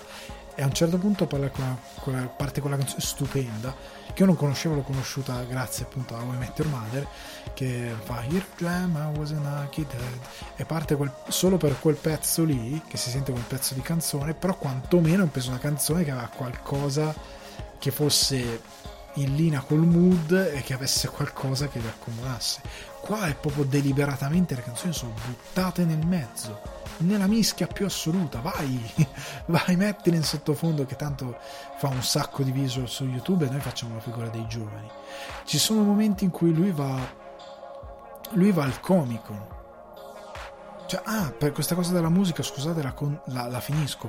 Una delle ragazze è una produttrice musicale neanche il gusto di metterti le musiche in modo tale che siano rese diegetica da questa cosa. Lei ha uno studio musicale. Quando metti che parte una canzone, almeno metti la finzione che la sta registrando lei nel suo studio. Fai fare il cameo al cantante del momento, a quello che è, metti la sua canzone, almeno ha un po' di senso cioè non è, non è 100% magari non sarà eh, collegata con quello che stai raccontando ma almeno hai fatto la cosa simpatica che lei sta incidendo qualcosa di Tizio, Caio e Sempronio e allora ha senso che ascolti quella canzone. Ok? ha senso che ci sia se, se deve essere proprio avulsa dal contesto narrativo. Cavolo almeno quello. Cioè perché anche in Twin Peaks il ritorno ci sono delle canzoni che magari non sempre eh, sono anche se sì però non sempre sono in linea al 100% con quello eh, che viene raccontato magari a livello di testo non sempre. Molte volte lo sono tutte le volte lo sono a livello di mood. Eh, Lynch su questo punto non si batte veramente sul pezzo ma sono contestualizzate cioè non solo a livello di ascoltarle, ma in uno show come Twin Peaks ha senso che ci siano perché c'è Roadhouse che fa il concerto, a fine puntate parte la canzone e ha senso perché loro si stanno esibendo su un palco. Eppure che ti sembra estraniante che ci sia la musica a chiosare la puntata ad accompagnare i titoli di coda e qualche scena ha senso, cavolo. È questo che sto dicendo, non c'è neanche la minima finezza di questa cosa lo schiaffo finale a me è arrivato quando veramente la cosa di vogliamo fare i giovani fanno questa specie di comic con diciamo lui va a questa fiera del fumetto e ovviamente siccome non avevano diritti niente erano vestiti a personaggi fumetti improvvisati con le maschere di carnevale a caso steampunk di roba gente con vestiti veramente tutine con gli aculei che non sono niente e tu dici, ma cosa sto guardando? Con una riflessione sui cosplay, ah, ma questi si travestono perché non vogliono essere visti da nessuno, ma, che, ma neanche, cioè, c'è un certo punto un, il papà di uno dei personaggi che dice, ah, ma i manga sono belli, alcuni sono dei capolavori, sai? Ma, ma davvero? Cioè, è proprio veramente che significa che non, non sai di quello di cui stai parlando, hai buttato le cose nella mischia, senza, ness- senza, senza niente per atti- è miele che stai usando per attirare gli orsi. Cioè non, non, sai niente di quello che stai mettendo. Vuoi fare veramente il giovane mettendo delle cose che non conosci e che non sai trattare, ma è chiaro in ogni secondo di questa serie. Perché al di là di questi riferimenti pop mal riposti, la serie è scritta male. Cioè mancano eh, normali meccanismi di causa-effetto non funzionano eh, parti di sceneggiatura basilari. Questo non è spoiler, questa è la base della serie. Cioè, lui che incontra, si innamora di questa ragazza della, della Milano bene. Lui lavora nel peggior quartiere di Milano, il barrio, dove si, si bruciano i motorini per la strada. Ok? Lui lavora lì a una pizzeria lì di un pugliese che compare mezza volta, cioè non è neanche contestualizzato il fatto che lui lavora lì, cioè danno per scontato che tu capisca. È, è veramente buttato in cacciara. Eh, lui lavora in questa pizzeria del peggior quartiere di Milano, alla periferia di Milano, e va a fare l'ordine in centro a Milano. dove c'è il bosco verticale. Questo si è fatto 40 minuti di bicicletta per, far, di bicicletta per fare una consegna da, cosa, da 20 euro per portare 4 pizze. E perché la ragazza di un architetto, non lo so, di quello che è un avvocato, quello che è, vabbè, ho fatto spoiler, di un architetto. ehm, Vabbè che si capisce, dopo 6 secondi. Vabbè comunque la figlia di questo tizio super ricco in un quartiere super ricco ordina la pizza dal peggiore pizzeria del barrio. È forzatissimo. Inventati qualcos'altro. Come un'altra cosa, una cosa che, cavolo, questo è proprio il mestiere, eh, cioè filmmaking 101.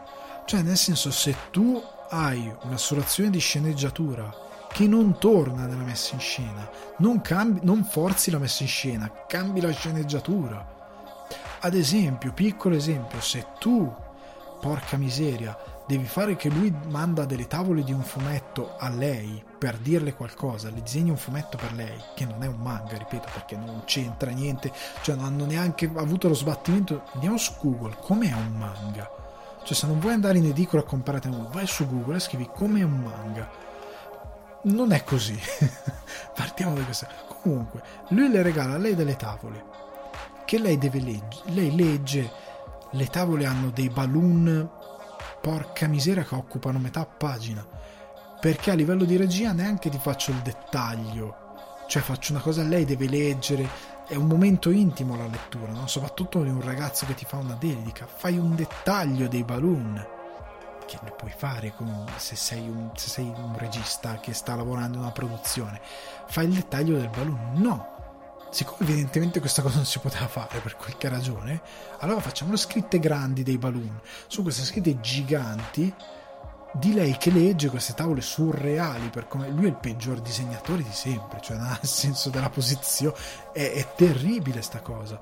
E tu dici scusa, ma se questa cosa a livello di sceneggiatura nella messa in scena non funziona. Trova un altro sistema. Fai qualcosa. Non c'è, ne- non c'è stato neanche. Cioè, mi dà senso che chi ha scritto questa cosa, poi la data dei registi, vai, giratela. Cioè, non c'è stata un, una pianificazione con degli storyboard, con un minimo di qualcuno che si è andato a guardare come blocca- fare il blocking di una, di una, la messa in scena. Ecco, non mi via tutte le volte, lo dico in inglese. Il blocking di una scene, eh, come come andarsi a pensare le inquadrature, come fare poi il montaggio. Non c'è sta- mi sembra che sia tutto improvvisato. Cioè ci sono youtuber che fanno video che hanno più, più preparazione di questo per molte cose. I personaggi non sono raccontati, i dialoghi ti vogliono portare dove loro vogliono andare. Cioè, nel senso che i dialoghi non sono organici, come il resto della storia, la storia non si evolve organicamente verso un punto succedono cose senza causa e effetto completamente caso che sembrano un giro di dadi che sono palesemente forzature di sceneggiatura per portarti dove devi andare che loro non hanno il tempo di raccontare perché a me sembra che sempre per quella cosa lì non forzi la, la messa in scena forzi la sceneggiatura nel senso che ne scrivi una più semplice o togli delle cose. A me sembra che la sceneggiatura avesse delle ambizioni enormi contrariamente a quello che potessero fare e che per farlo velocemente hanno buttato le cose in caciara.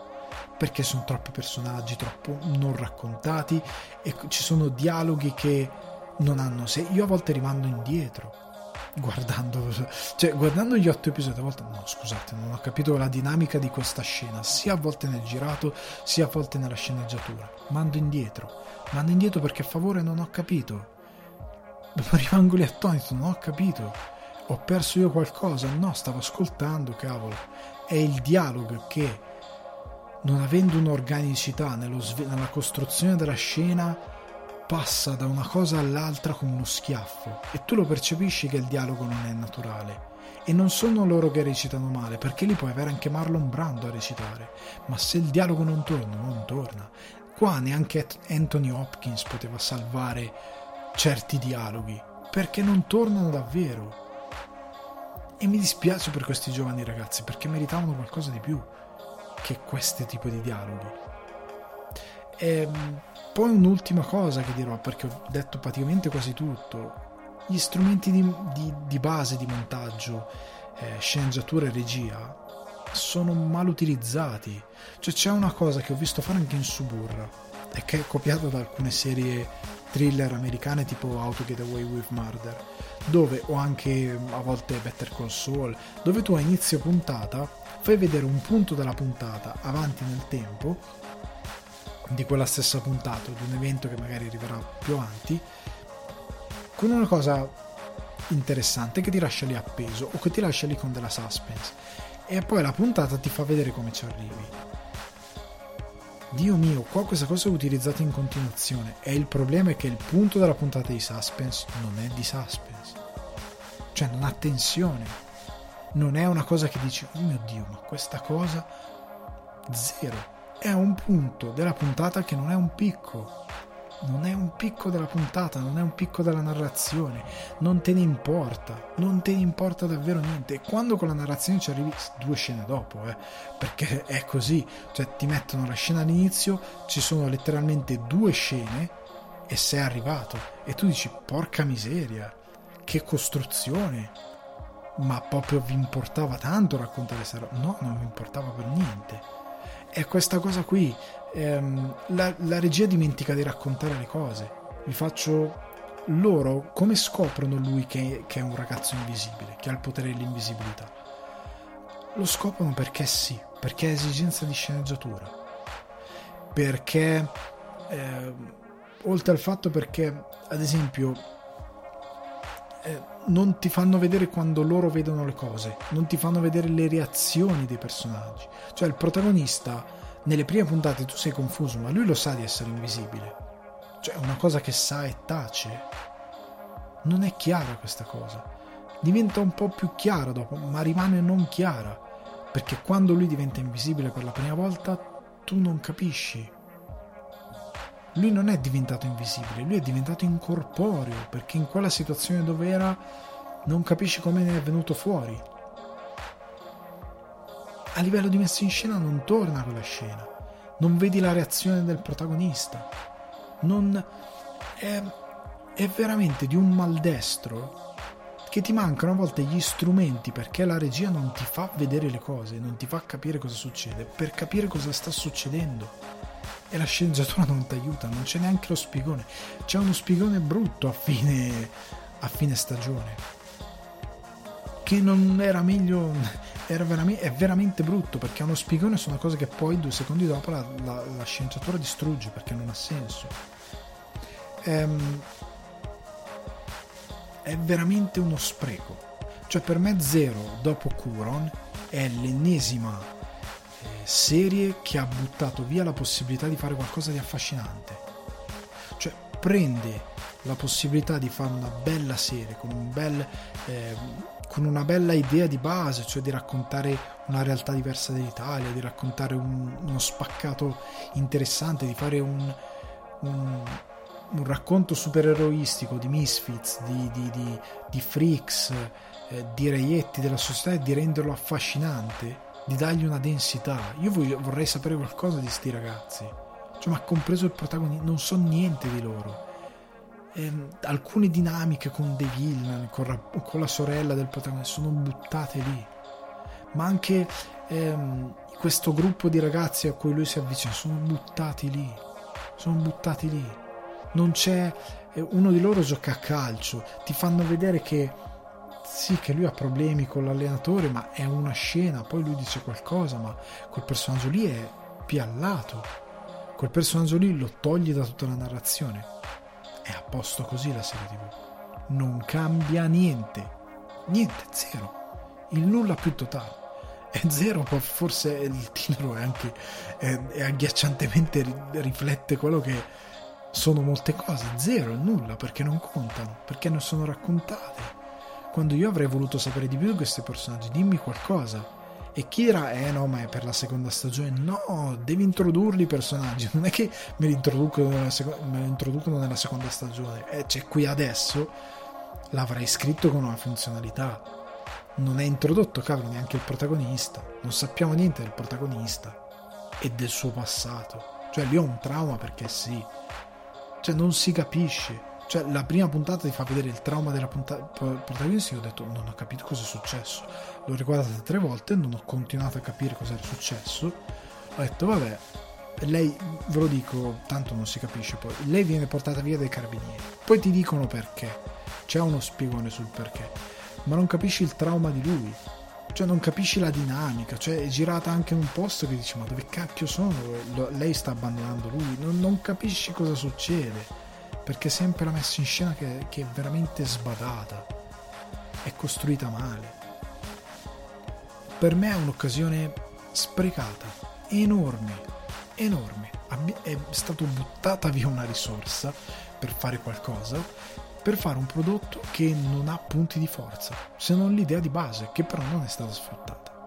Andiamo avanti però con qualcosa di più eh, positivo, perché mi sono guardato con molto gusto The Flight Attendant, serie che quest'anno sembrava dovesse spaccare i premi, ma così sfortunatamente non è stato, nonostante le nomination a Kali Cuoco che appunto a protagonista Kali Cuoco la Penny di The Big Bang Theory che interpreta questa flight attendant, quindi questa hostess di questi voli internazionali, questa compagnia americana, eh, che in un viaggio a Bangkok rimane coinvolta nell'omicidio di questo milionario.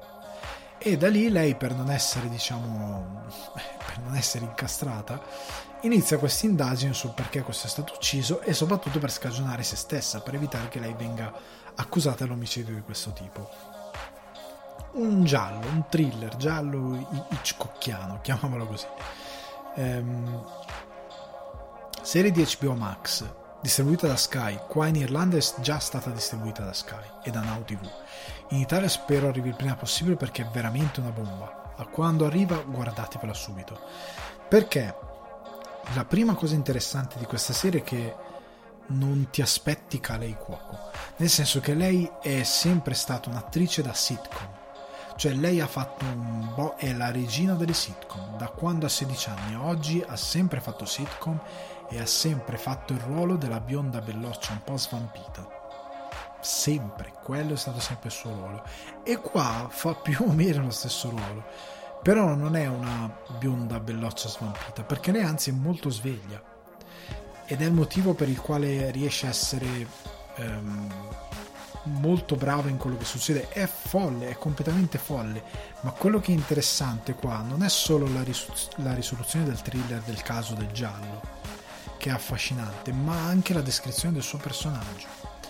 Perché lei ha, è un'alcolista, lei è un'alcolizzata, un'alcolizzata non in stile super drammatico, anche se c'è una parte di dramma bella, ben sviluppata, in stile un po'... Ecco, questa serie ha un po' di debiti con Bojack Horseman, perché il suo modo di rappresentare l'alcolismo e soprattutto come pensa eh, una persona affetta da traumi e alcolismo per me rimanda ad alcune scelte che faceva Bojack, perché noi passiamo un sacco di tempo nella mente della protagonista interpretata da Kali Cuoco. Eh, perché lei dopo questo omicidio ha eh, continui eh, episodi in cui eh, torna mentalmente nella scena del, del crimine e si eh, lega alla vittima che però è nella sua testa. Inizia a parlare con questa vittima inizia a, a, costruire delle vere e proprie conversazioni che piano piano, grazie alla sua immaginazione, diventano anche una sorta di autoanalisi di quello che è stato il suo trauma, di quello che è la sua mente, di quello che è il suo ciclo di sostanzialmente utilizzo degli altri eh, per non stare da sola e per stare per aiutare sempre se stessa. E, e come lei diventa tossica per tutti quelli che la circondano ok? Ed è molto affascinante. Secondo me la cosa più bella di questa serie è proprio come rappresentano eh, il modo in cui lei pensa, il modo in cui lei si approccia eh, all'investigazione con questo suo pensiero, il modo in cui lei è folle e il modo in cui hanno costruito questo caso. Ehm, gli intrighi sono molto affascinanti, sono molto molto molto belli. Oltre al fatto che c'è una storia secondaria che non è coinvolta primariamente nel caso, ma che è quasi parallela, che anche lì è molto figa, è rappresentata proprio molto bene. eh, dici cosa sta combinando quest'altra, cioè sei sempre lì, è una serie che ti, ti tiene lì, ti tiene con l'attenzione, scorre molto bene, sono puntate 40 minuti che scorrono incredibilmente bene, hanno un bellissimo ritmo, hanno eh, un bel modo di trattare l'alcolismo e il meccanismo autodistruttivo di chi è alcolista e di chi distrugge anche gli altri nel suo percorso. E quindi l'ho, l'ho trovato davvero molto affascinante. Io ve lo consiglio davvero, non, non vi voglio dire altro perché eh, è una serie così ben pensata in queste piccole idee che però nel totale ha un valore enorme. Ed è bello anche il giallo, cioè nel senso il thriller, chi, che cosa, chi, chi è stato, è davvero di, di, eh, di impatto, ha una bella tensione e, e lei è veramente formidabile, ruba molto la scena. E anche molto, um, per certi versi, essendo le donne a dominare completamente la scena, è molto girl power personaggi maschili positivi sono... non è che non ci sono, ci sono. Sono pochi, sono pochi, sono abbastanza pochi. Ce n'è uno su tutti che regna, che è davvero positivo e che è interessante come personaggio. Eh, però non ha, non, è, eh, non ha quel tipo di empowerment eccessivo e a volte che passa quasi del, del segno, nel senso di dire ok, però sta diventando surreale questa situazione. Cioè, secondo me rimane sempre eh, nell'idea che tutto sia eh, funzionale verosimile alla storia, cioè nel senso che questo messaggio non prende il sopravvento sulla storia, per come l'ho vista io. Cioè è davvero super godibile, super interessante ed è bello tutto, a me è piaciuto proprio tutto, come è fatta la scrittura, non mi ha dato fastidio praticamente quasi niente, è stato appassionante, quindi ve lo consiglio appena uscirà, se non mi ricordo male anche questo sono 8 episodi, da 40 minuti l'uno, davvero, quando esce assolutamente recuperatevelo. Veniamo però alle recensioni dei nostri cari Oscar, perché come si è detto in apertura domani c'è la notte degli Oscar mentre ascoltate o se avete già ascoltato ieri c'è stata o qualche giorno fa c'è stata la notte degli Oscar. E ormai saprete o tra poco saprete o domani saprete o avete già saputo eh, i vincitori. Però io vado con le ultime recensioni. Come dicevo The Father e Nomadland le recupererò quando usciranno. E quindi ne parleremo magari più avanti. Ehm, recupero gli ultimi, gli ultimi film che ho visto. Parlo con un film d'animazione che è Onward, che mi ha sorpreso davvero tanto. Eh, regia di Dan Scanlon, con sceneggiatore Dan Scanlon, Jason Hadley, Kit Bunin, mi sono preso degli appunti, nel cast Tom Holland, Chris Pratt, eh, Julia Louis Dreyfus, Octavia Spencer e Mel Rodriguez, ovviamente candidato per miglior film d'animazione. È la storia di questo mondo, eh, è su Disney Plus tra l'altro, è la storia di questo mondo ehm, diciamo del, delle fate con elfi e quant'altro. No elfi no però comunque troll e quant'altro.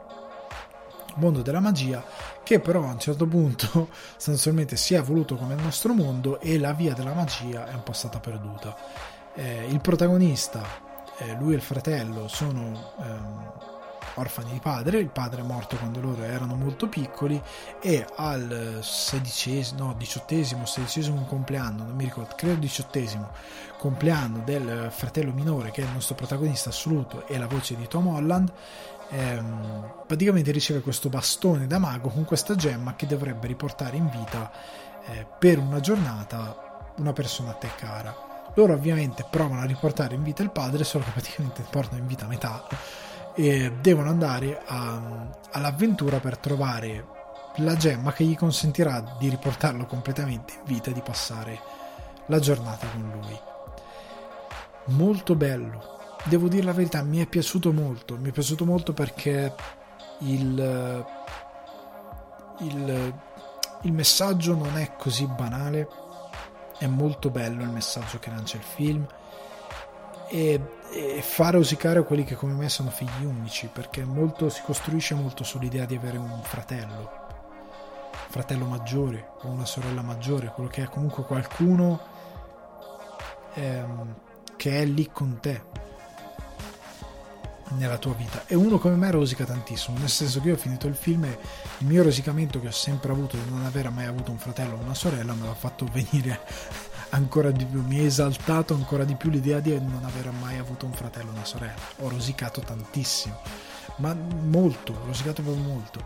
E, ehm, e, però è veramente è, è divertente è incredibilmente ti fa riflettere molto nel messaggio che lancia, eh, anche sull'idea di un mondo che, eh, perché questo è un mondo effettivamente magico dove però, siccome la magia richiedeva, eh, questo è l'incipit, non è uno spoiler, siccome la magia richiedeva tempo e sforzo per essere applicata, ma l'invenzione dell'elettricità per accendere una luce era molto più conveniente e allora sti cavoli la magia andiamo di elettricità. E quindi l'essere questi esseri stavo per dire l'essere umano però è come se l'essere umano che cosa che è vera ora ha perso una parte della sua magia. Eh, i centauri che non, non vanno in giro correndo ma usano le macchine che non vuol dire che noi esseri umani vado a lavoro e esco correndo come un pazzo. Non è quello.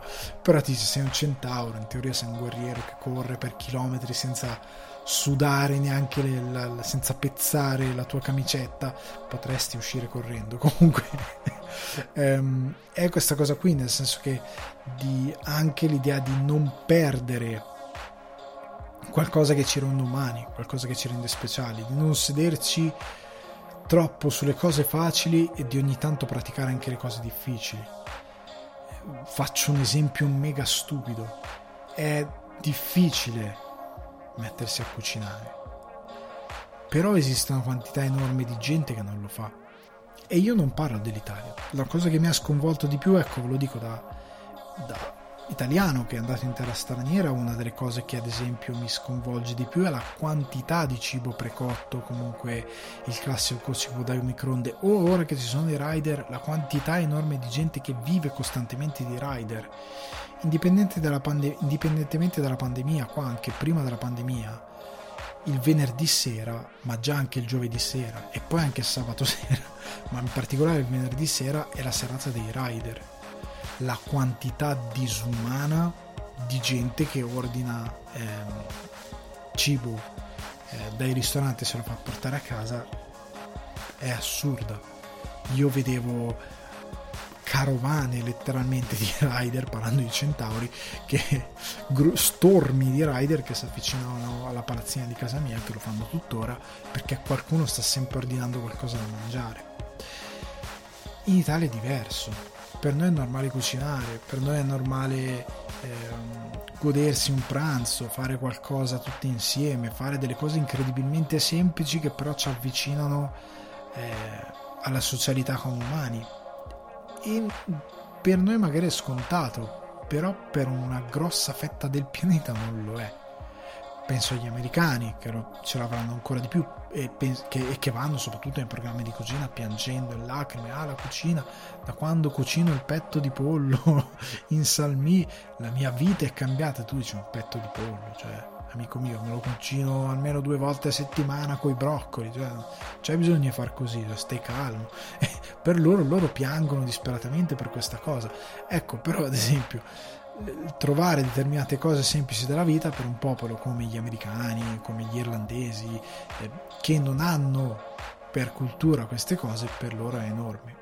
Lo sta diventando anche per noi, perché anche per noi, eh, per altre ragioni, tendiamo a perdere molte cose, soprattutto con l'arrivo eh, della tecnologia e di molte altre cose che si diffonde in maniera mm, massiva, tendiamo a dimenticare certe cose molte cose. E un ritorno alla semplicità e alla magia di certe cose che ci rendono umani è interessante, però anche soprattutto la, la, la parte ehm, emotiva della figura paterna, il fratello è molto ben sviluppata, mi è piaciuto proprio tanto, mi ha, mi ha divertito, mi ha stupito, è anche proprio bello e, so, e rosico anche qui di non averlo visto al cinema, perché era molto bello proprio sul grande schermo da vedere, alcune scene sono proprio ganze, alcune inquadrature sono costruite proprio bene. Ed è anche figo che siccome sei in un mondo magico c'è il fratello fissato con Dungeons and Dragons che però assume una, ovviamente una caratteristica diversa in un mondo come quello Quindi recuperatelo, se non l'avete visto a me è piaciuto tanto. Io posso dire che dei candidati all'Oscar sono tutti belli. Cioè Soul, eh, Onward, ehm, Ship, quello del Shaun of the um, Shaun the Ship, Shaun Vita da Pecora, ecco in italiano, non mi viene in italiano. Shaun Vita da Pecora, eh, Wolf Walkers e, mm, e questo qua appunto sono tutti molto belli. Mi sono piaciuti tutti chi più chi meno, credo vincerà Soul.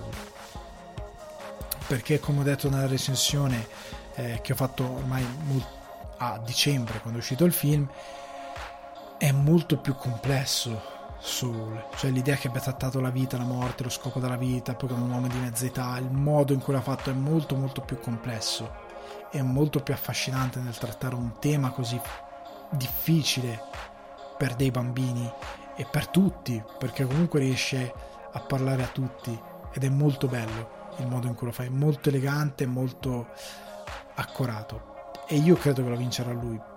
È difficile che lo vinca un altro. Wolf Walkers è molto bello, ma non non arriva. È affascinante, è bello da vedere l'animazione, ma non ci arriva. E Howard nemmeno. E um, Sean è molto, molto più semplice.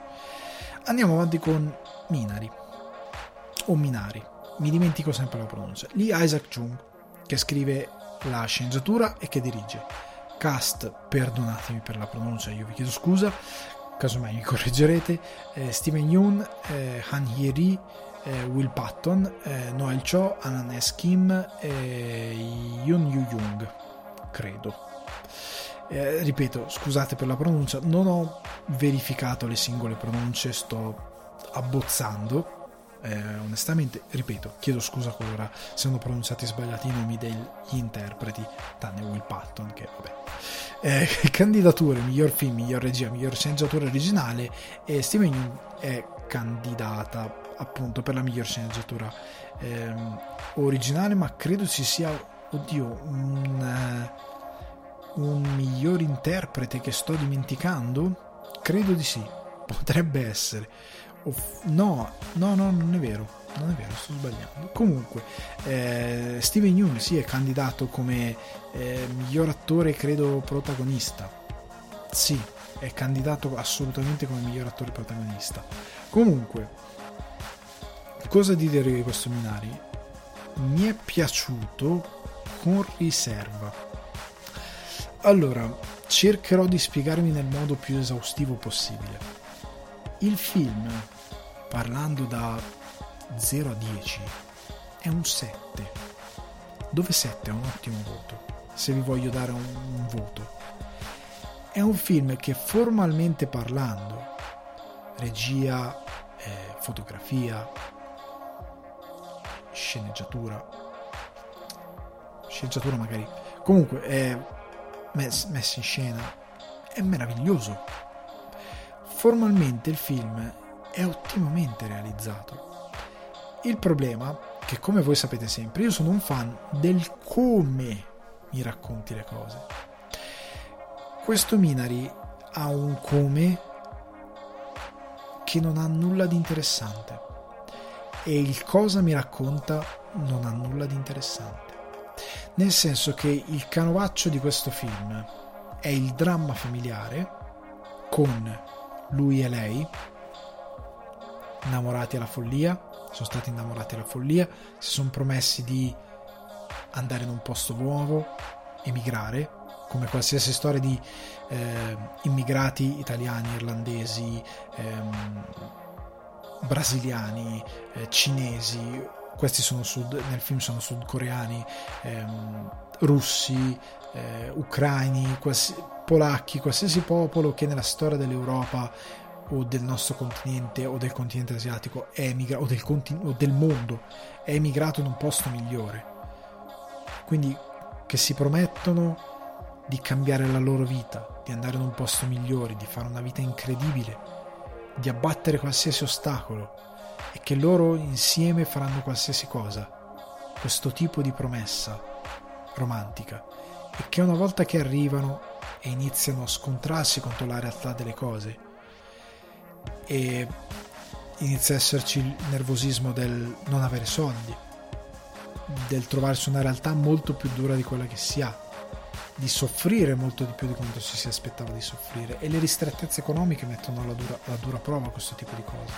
Questo amore incredibile si, si inizia a sgretolare e film diventa su come questi personaggi possono sopravvivere o meno a questa cosa, che per me è riassunta tutta da quella meravigliosa puntata del, di Scrubs dove ci sono loro che parlano delle relazioni di coppia e c'è il dottor Cox che dice la maggior parte delle coppie sguazzano la stessa merda dove sguazzano tutti gli altri. Eh, solo quelli che riescono a, ehm, a superare la cosa sono quelli che sopravvivono. La, stessa, la merda è sempre la stessa. Poi lui dice quando qualcosa va male uno dei due se tiene davvero a quel rapporto dirà qualcosa e salverà la coppia. Altrimenti no e, e c'è il parallelo con JD e e non mi sta venendo Elliot che litigano, nessuno dei due dice niente e si separano. Ed è fichissima quella cosa lì. Comunque per me sta tutto lì. E anche qui ehm, il racconto è quel tipo di racconto. Si erano promessi tutto, però con la promessa inizia innamoratissimi, però con la promessa inizia a sbiadire. Sono divisi dalle ristrettezze economiche, dal fatto di non, eh, di non essere in una buona situazione, dal fatto di avere sogni infranti, il fatto di avere un determinato orgoglio che gli impedisce di andare oltre certe cose. Ovviamente hanno dei figli. Ovviamente un altro, ehm, diciamo, cliché di questi canovacci è che uno dei figli è malato, ha qualcosa che non va, perché sia mai. C'è un genitore che rovina la coppia, che sia di lui, di lei, un padre, una madre, quello che è, che rovina l'equilibrio della coppia che mina questo equilibrio della coppa e che causerà qualcosa. Il canovaccio è quello. È identico a quello che si è visto in eh, decine di altre storie. Ok? Ah, ecco, parlando di Will Patton, è un personaggio fantastico, tra l'altro, che è questo amico, questo elemento esterno che c'è sempre in queste storie che va a creare un elemento di disturbo che può dare una morale o meno a questa coppia, che può aiutare o meno questa coppia. E c'è anche qui, che è appunto questo personaggio Will Patton meraviglioso. A me è piaciuto un sacco la scrittura del suo personaggio. C'è tutto questo. Ma il come di questa storia che abbiamo già sentito decine di volte, perché il cosa è quello e non si discosta molto dal cosa racconta perché sono sempre migranti, sono sempre qualcuno che viene da un'altra situazione. Il canovaccio è esattamente quello, non c'è nulla di nuovo sotto il fronte occidentale. Ehm, sul fronte occidentale. È tutto quello. E il come è maledettamente uguale a quello di altri film. Nel senso che non stiamo parlando di un film come The Tree of Life di Malik, che ti vuole raccontare dinamiche familiari tra eh, natura, creazione, microverso, macroverso, non c'è questa cosa. Non c'è quest'idea di portarti altrove con la narrazione, quindi di sorprenderti con un come che è completamente diverso da quello che hai già visto. Non stiamo neanche parlando di, eh, ad esempio, storia di un matrimonio, che ne ho già parlato molte volte. L'idea che lui a Baumbach aveva già raccontato un divorzio con eh, il calamaro e la balena Ecco, mi, mi stava, non mi stava venendo mai nella vita il titolo. Il calamaro e la balena aveva già raccontato questa cosa, dal punto magari di vista più dei bambini più che degli adulti. Ma con storia di matrimonio ha trovato un, eh, un modo di cambiare il canovaccio, ha trovato anche un modo a livello di regia di cambiare il registro e di raccontarti la cosa in modo diverso trovando delle soluzioni originali, trovando delle soluzioni di sceneggiatura proprio che sono interessanti.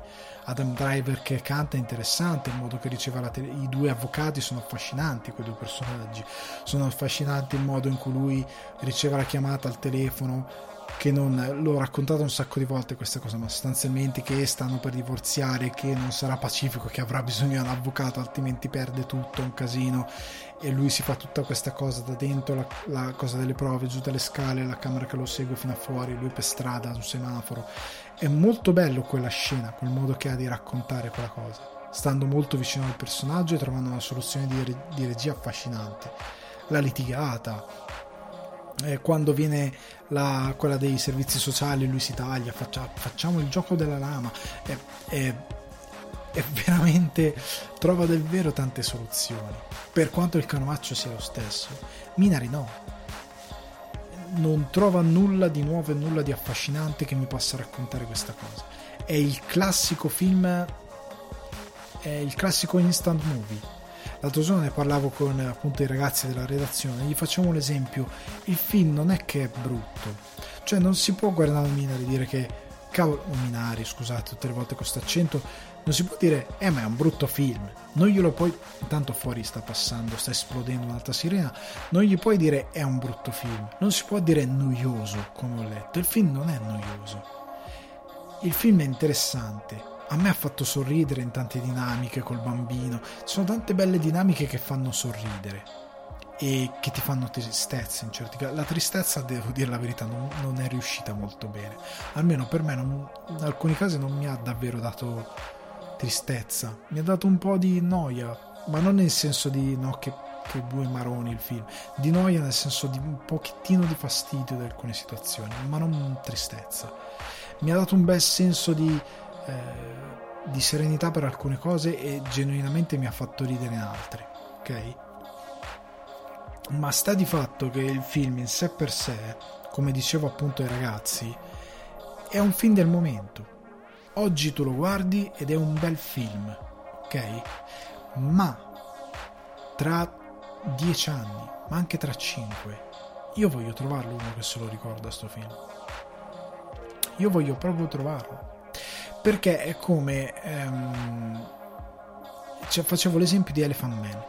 Il buon Mel Brooks quando Elephant Man fu candidato a 8 Oscar mi pare tra cui miglior film e non ne vinse neanche uno e vinse Gente Comune di Robert Redford Mel Brooks disse tra eh, x anni nessuno si ricorderà di Gente Comune ma tutti si ricorderanno di Elephant Man. E aveva ragione chi, chi di voi si ricorda di Gente Comune? Chi lo ha visto? Io non l'ho visto. E io ogni volta che faccio questo esempio la gente mi guarda perplessa perché molti non l'hanno visto, molti non se lo ricordano, molti non sanno neanche che esiste questo film. Non è uno dei film di Robert Redford che, che, che ricordi, gente comune. E a un certo punto ho la curiosità di vederlo perché voglio capire che cacchio di film è. Ma sta di fatto che probabilmente in quel momento lì, nell'81, quando sono stati gli Oscar, in quel momento quel film lì era estremamente importante. E ha vinto. Anche su Elephant Man. Ma Elephant Man è un film immortale.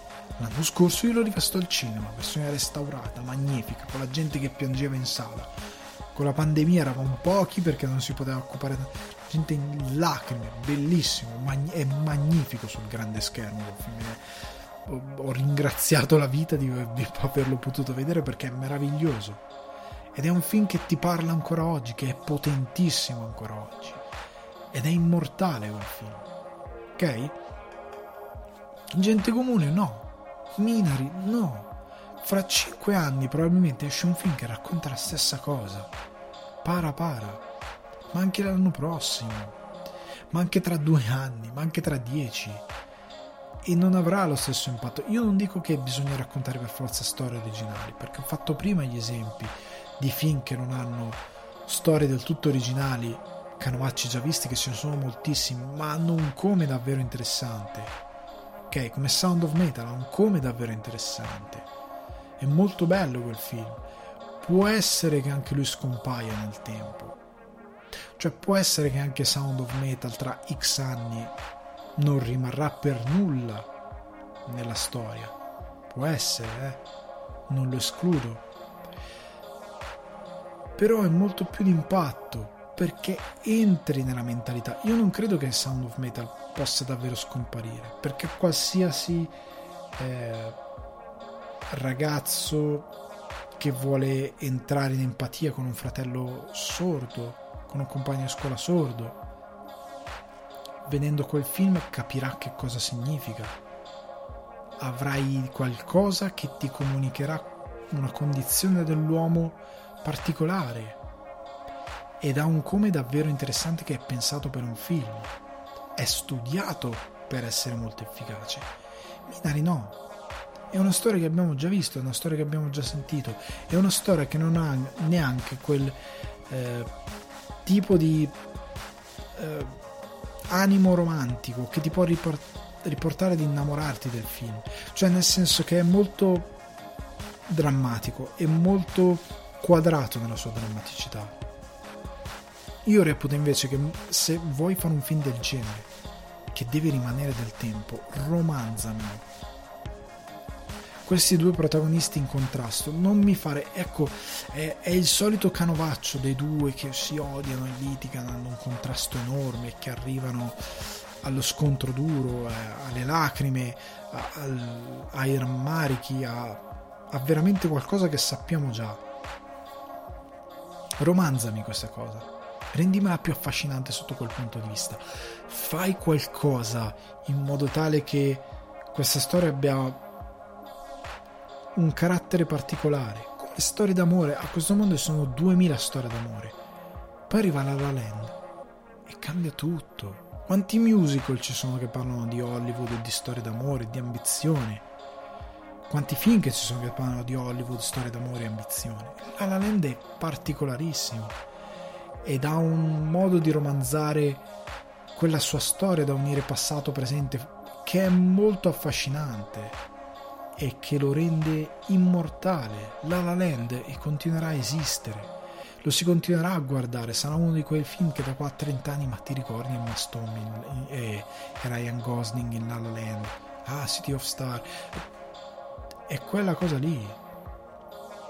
È quel potere. Minari non ce l'ha. È un film come altri 2 miliardi di film della, del, della categoria. E verrà dimenticato. E per certi versi è già dimenticabile. Nel senso che la sceneggiatura, una cosa che a me non piace, è che abbia questo finale molto aperto. Cioè il finale è un po'... Vedi tu io non ti dico molto. Vedi tu di capire come te lo, te lo senti di vederlo questo finale. Il problema è che non siamo in un mystery, non siamo in un, in un film che mi vuole appunto fare del mistero, che mi vuole lasci- dire non è un giallo, non è un thriller, non è un noir. Non mi devi lasciare il non detto. Non è neanche una commedia alla Billy Wilder dove si ammicca quello che è il finale, perché non lo puoi dire magari qual è il tuo finale, perché ci sono determinate eh, restrizioni culturali e quindi tu ti inventi una cosa molto ganza a livello narrativa per strizzare l'occhio e far capire qual è il tuo finale. Ok? Cap- capiamo quello che si vuole dire? Non è quel tipo di film, è tutto così quadrato, mi fa un finale un po' così buttato lì bello, eh, ma io non l'ho apprezzato granché. Dammi una fine definitiva. Qualcosa, dammi. Ecco, il personaggio di Will Patton è bellissimo, ma non è. È un angelo dal cielo. Cioè c'è, dice qualcosa e poi scompare. Cioè come arriva a scompare dalla storia. E non lo so quanto mi piace quella cosa. Non è necessario che abbia un arco conclusivo ma me lo hai messo nella storia che funzione ha oltre a eh, ingaggiare la coppia e a creare determinate dinamiche che sono relativamente importanti o meno. Per me non è così grandioso come film. Ripeto, formalmente è un gran bel film, ma alla fine della fiera non è un film che ricordi Ripeto, per me tra un anno molti non si ricorderanno neanche di Minari. Io personalmente quando farò, ormai ho un sistema di, di log del mio, di quello che sto guardando, di quello che guardo, in modo tale che a fine anno, si pensa già a fine anno, ci sarà da fare il, il classificone di fine anno del meglio e il peggio più che altro del, del meglio di, si spera di quello che si è visto e purtroppo non del peggio si butta poco si spera di buttare poco. Comunque di tutto quel, quel, quel classificone che farò eh, Minari rientra tra i film che sono a metà non sono dei film ottimi men che meno un capolavoro è un film discreto è un buon film ma credo che sarà scalzato da molti altri film già quello che viene dopo questo, dopo Minari, quindi Promising Young Woman, una donna promettente, per me è molto meglio, molto più interessante. E parliamo appunto di una donna promettente, regia di Emerald Fennel, con sceneggiatura di Emerald Fennel, cast eh, Kerry Mulligan, eh, Clancy Brown, Jennifer Coolidge, eh, Bob Warham, Alison Brie e Laverne Cox. Candidature miglior film, miglior regia, miglior sceneggiatura originale, miglior montaggio e Kerry Mulligan come eh, miglior attrice protagonista. Ora, ora, per me Kerry Mulligan potrebbe portare a casa qualcosa anche se ha già portato a casa tanto. Anche se c'è, dicono tutti la protagonista è la Dio mio, non mi sta venendo mai il nome, questo non me lo ricordo, questo lo dico, mi arrendo, getto la spugna, lei è un'attrice meravigliosa, Fargo, eccetera, eccetera, eh, Tre manifesti a Ebbing, Missouri, meravigliosa lei, e non mi sto ricordando mai il nome, quindi non me lo ricorderò, però lei è già in odore di terzo Oscar, potrebbe avere un, triple, un triplete di Oscar vinti eh, però Kerry Mulligan è stata davvero brava, però non posso fare un raffronto. Emerald Fennel, brava in regia, bravina in sceneggiatura. Cosa dico di questa una donna promettente? Allora, quello che mi piace di questo film, come esattamente quello che ho detto prima. Il come sopra il cosa. Perché il cosa di una donna promettente è molto semplice. C'è questa eh, nostra protagonista, questa ragazza, che è rimasta traumatizzata da un evento che non vi sto a dire nel corso della sua vita e che passa eh, tutta la sua esistenza sostanzialmente a fingersi ubriaca nei bar e a rimorchiare degli estranei che poi diciamo moralizza questi uomini che la rimorchiano e che la portano a casa che lei poi moralizza eh, riguardo il fatto di eh, sostanzialmente fare sesso su una donna non consenziente che è sostanzialmente ubriaca, fradicia e che non ha veramente capace di intendere di volere. Questo è il tema, che considerando quanto è successo recentemente nella cronaca italiana, calza abbastanza a perfezione. Allora, una donna promettente. Il cosa del revenge movie al femminile riguardo eh, ca- cause di cause riguardo casi di stupro e quant'altro. Ne sono stati fatti diversi. Eh, film per così dire diciamo femministi ne hanno fatti molti. Con dei risultati di sceneggiatura orrendi. Cioè io eh, Ghostbusters eh, Man in Black con la famosa battuta ah Man in Black ah sì ci stiamo lavorando. Cioè è pieno di robaccia di questo tipo è fatta, è mal scritta, è mal ideata, è veramente...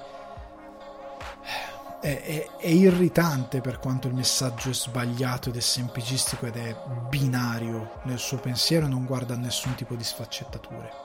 Mentre invece una donna promettente ha un come davvero intelligente. È anche un, è un cosa, è un buon cosa, perché è un revenge movie, ma con un cosa, cioè un come molto affascinante perché a un certo punto questa è una sorta di commedia thriller che a dei momenti diventa una sorta di commedia romantica ma che poi diventa un thriller. La sceneggiatura da, da, questo punto di vista è brillante. Nonostante ve lo dico adesso non vi faccio spoiler sulla trama ma al minuto 1 del film capisci come va a parare tutto fino alla fine c'è un vago sentore di colpo di scena sul finale, ma che non è effettivamente un colpo di scena. Te lo aspetti un po' che la protagonista non sia così imbecille. Per, per, perché, perché sarebbe, avrebbe stonato con il resto del film, nonostante il, il finale è un pochettino forzato, è un pochettino troppo. Gli manca quella, forse quella cattiveria che avrebbe dovuto avere per essere ancora più incisivo. È veramente super eroistico il finale. È, non voglio fare spoiler, ma qua siamo in zona The Dark Knight Rises, cioè veramente siamo a questo livello. Sto esagerando ovviamente, eh. sto esagerando, però capitemi, è un finale veramente tirato per i capelli. Non è così brillante a livello di sceneggiatura. Casca un po' dalle scale sta di fatto che però il film funziona. Ha delle belle tensioni, ha delle belle parti comiche, eh, lei come personaggio è davvero molto affascinante, è ben scritto, non ha, ma- non ha mai delle battutine del cavolo, eh, è davvero interessante nella scrittura, nonostante per certi versi io sia bipolare sul fatto che non ha un personaggio maschile positivo, non ce n'è uno, non ce n'è uno, perché l'unico che sembra esserci in verità è, il suo pentimento diciamo, nei confronti del mondo non è legato al, um, alla violenza sessuale, è legato a un diverso tipo di crisi umanitaria e mistica, diciamo. E l'altro personaggio, gli altri personaggi che possono sembrare positivi alla fine non lo sono mai. E quelli che sono palesemente negativi sono stupidamente negativi, non perché sia stupida la loro negatività, ma perché sono stupidi loro proprio come personaggi cioè sono ridicoli.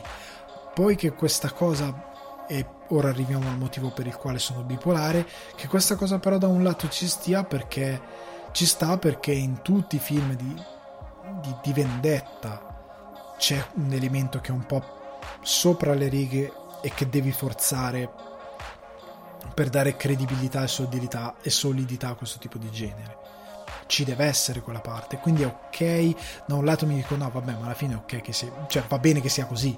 Cioè, ci sta benissimo che ha, si sia presa questa scelta. Però, appunto, sono sempre un po' bipolare. Però il film, vi ripeto, non è stupidamente fastidioso. È bello, è godibile. Ti importa della protagonista. Eh, ti importa della sua vita. Ti importa che. del trauma che ha avuto. Eh, è bello come comunque anche. Ehm, è il, un determinato sistema che viene messo alla berlina più che gli uomini perché ci entrano anche eh, personaggi femminili in questa cosa. Ed è molto bello come è stata pensata eh, come è stato pensato il concetto. Un film che ha un concetto ben preciso da combattere va dritto nel combatterlo. L'unico difetto che dico è il finale cioè l'unico difetto vero per me è il finale che è un po' tirato per i capelli è veramente supereroistico quando probabilmente qualcosa di più cattivo, proprio cattivo, sarebbe stato interessante, perché sarebbe stato molto più d'impatto. E invece così è proprio The Dark Knight Rises, cioè siamo in quella zona lì, sei supereroistico fino a quel punto. E non ho forse gradito questo aspetto. L'ho trovato un po' ingenuotto per una storia che vuole essere molto più eh, pungente per molte cose spero di essermi spiegato sotto questo punto di vista. Rimane comunque un film interessante, cioè un film che, ehm, ecco, come dicevo prima, tra i film migliori dell'anno pot- supererà sicuramente Minari. Rimal- rimarrà nella storia del cinema? Non lo so. Non lo so, c'è sempre questa eh, cosa perché stiamo parlando sempre di instant film o comunque di film del momento. Cioè nel senso che eh, hai idea che tra vent'anni la società sarà diversa, cioè nella mia testa tra vent'anni, quindi nel 2041, non avremo questo stramaledetto problema. Saremo andati un attimino oltre a questo cavolo di problema maledetto del, nostra, del nostro presente. Cioè io ho idea questa cosa, che quindi questo Promising Young Woman non sia più così interessante, anche se a quel punto può diventare magari interessante come opera eh, thriller, pulp, diversa, che non ha niente di pulp, però comunque diversa che racconta un determinato spaccato. Potrebbe essere ancora interessante a livello di gusto di quello che, che dice, che racconta, che fa. Però quello che sto vedendo quest'anno degli Oscar, anche in base alle reazioni del pubblico, è che da un certo punto di vista quello che si temeva un po' succede. Non ho visto The Father e non ho visto Nomadland, ma non sono dei film tra nominati miglior film dell'anno, non sono dei film particolarmente brillanti. Non li trovo tutti brillanti, eh, a dire, eh, a essere totalmente onesto, a essere veramente... Adesso facciamo una, una, una, volata al volo, una volata al volo, questa cosa è geniale, una, una guardata veramente veloce eh, dei, dei 6 nominati 5-6 nominati. Perché praticamente noi abbiamo nel miglior film abbiamo The Father ehm, Judas and the Black Messiah. Ecco che questo lo recupererò prima della serata non entrerà in puntata ne parlerò ovviamente dopo. Eh, Monk eh, perché Judas and the Black Messiah poi è stato distribuito. Minari ehm, Nomadland eh, Promising Young Woman Sound of Metal e The Trial of the Chicago 7 di quelli che ho visto quindi Monk, The Sound of Metal Promising Young Woman Minari e The Trial of the Chicago 7 di questi 5 eh, su 8 questi tre che mancano potrebbero ribaltare come, come un borghese possono confermare o ribaltare il risultato. Eh, non tutti mi sono sembrati così brillanti perché Minari appunto se ne è appena discusso e per me cioè io pensando a cosa poteva andare agli Oscar Favolacce per me superiore a Minari. In tutto, in tutto, per me, per me, per opinione mia personale, ed è un miracolo che io dica una cosa del genere a un film italiano, però per me è superiore in tutto. Trial of the Chicago 7 ha una bellissima sceneggiatura. E mm, non mi è rimasto così nel cuore, mi ha sorpreso. Le sceneggiature di Sorkin sono fantastiche, il film mi è rimasto molto attaccato devo dire la verità. È un bello spaccato del, della storia degli Stati Uniti come società, è molto bello. Non so però quanto mi abbia davvero mm, affascinato. Sound of Metal mi ha affascinato molto, ma anche lo vorrei rivedere perché uh, anche qui non sono convintissimo al 100% che sia un film grandioso non sto dicendo che è, un film mediocre o brutto, ok? Sto dicendo quanto è grandioso, cioè quanto è un film incredibile, ok? Poi tra quelli dell'anno probabilmente sì, è, è sempre questo in, in, relazione rispetto a quello che è uscito nell'anno, magari sì, ma mi chiedo quanto lo è davvero. Promising Young Woman è, è, affascinante, ma ha determinati limiti che non lo rendono così incredibile. Cioè mi sto chiedendo, cioè quello che probabilmente il pubblico si domanda guardando questi film è ma davvero sono così belli questi film? Perché io non capisco. Probabilmente il pubblico ha questo dubbio. Io ora provo a ragionare in questo senso. E per certi versi posso capire da dove viene. Perché non sono film folgoranti. Cioè nessuno di questi nessuno di questi è un film che secondo me rimarrà nel tempo come opera mm, pop perché il cinema comunque è estremamente un'opera pop poi sì è arte fai arte con il pop eh? David Bowie ad esempio eh, ma sta di fatto che il dubbio credo sia questo quali di questo film mi rimarrà nel tempo e nella testa e nel, nel, nell'ascito di quello che sta che, e che fa a livello cinematografico. Cioè io credo che sia questa la domanda eh, che si fa al pubblico. E posso capirla per certi versi, posso capirla anche in luce delle altre ehm, nomination perché, eh, oddio, Chadwick Boseman non, non so quanto sia stato straordinario rispetto a molti altri nella sua interpretazione di eh, Marenis Black Bottom come si è già discusso precedentemente è molto bravo. Non so quanto lo sia stato in toto. Però comunque eh, sono discorsi abbastanza vuoti per certi versi, quindi non voglio andare oltre troppo. Ragazzi, abbiamo finito qui la puntata di questa settimana. Io vi rimando a mercoledì come sempre per la puntata di eh, Non serve niente la puntata di questo mercoledì la potete recuperare se non l'avete già fatto la trovate appunto uscita mercoledì scorso mercoledì prossimo ascolterete la nuova e sfolgorante puntata.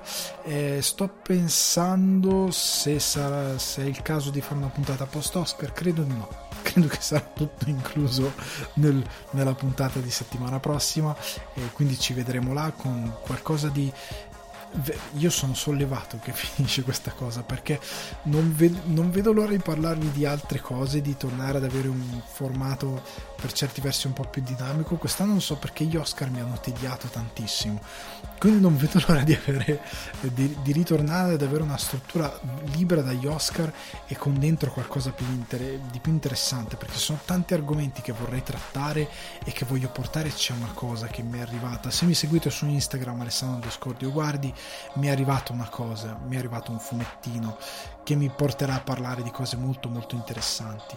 Oltre al fatto che sto vedendo un paio di serie ganze, c'è da riprendere per bene la rubrica eh, del Primavera d'Oriente, fare cose un po' interessanti. Quindi ora che ci siamo, ragazzi, ci siamo liberati degli Oscar va bene. Settimana prossima darò ragazzi, va bello quello che ha vinto, ne parleremo prossimamente. È stato, commenterò la serata, però non scenderò oltre in dettaglio eh, sui vincitori perché veramente ok. Quindi ragazzi, ci sentiamo. Ricordate che il podcast è su Spotify e su Apple Podcast dove potete lasciare la recensione, fatelo se potete. Google Podcast, Deezer, Amazon Music e Budsprout. Un saluto ragazzi, ci sentiamo alla prossima. Ciao.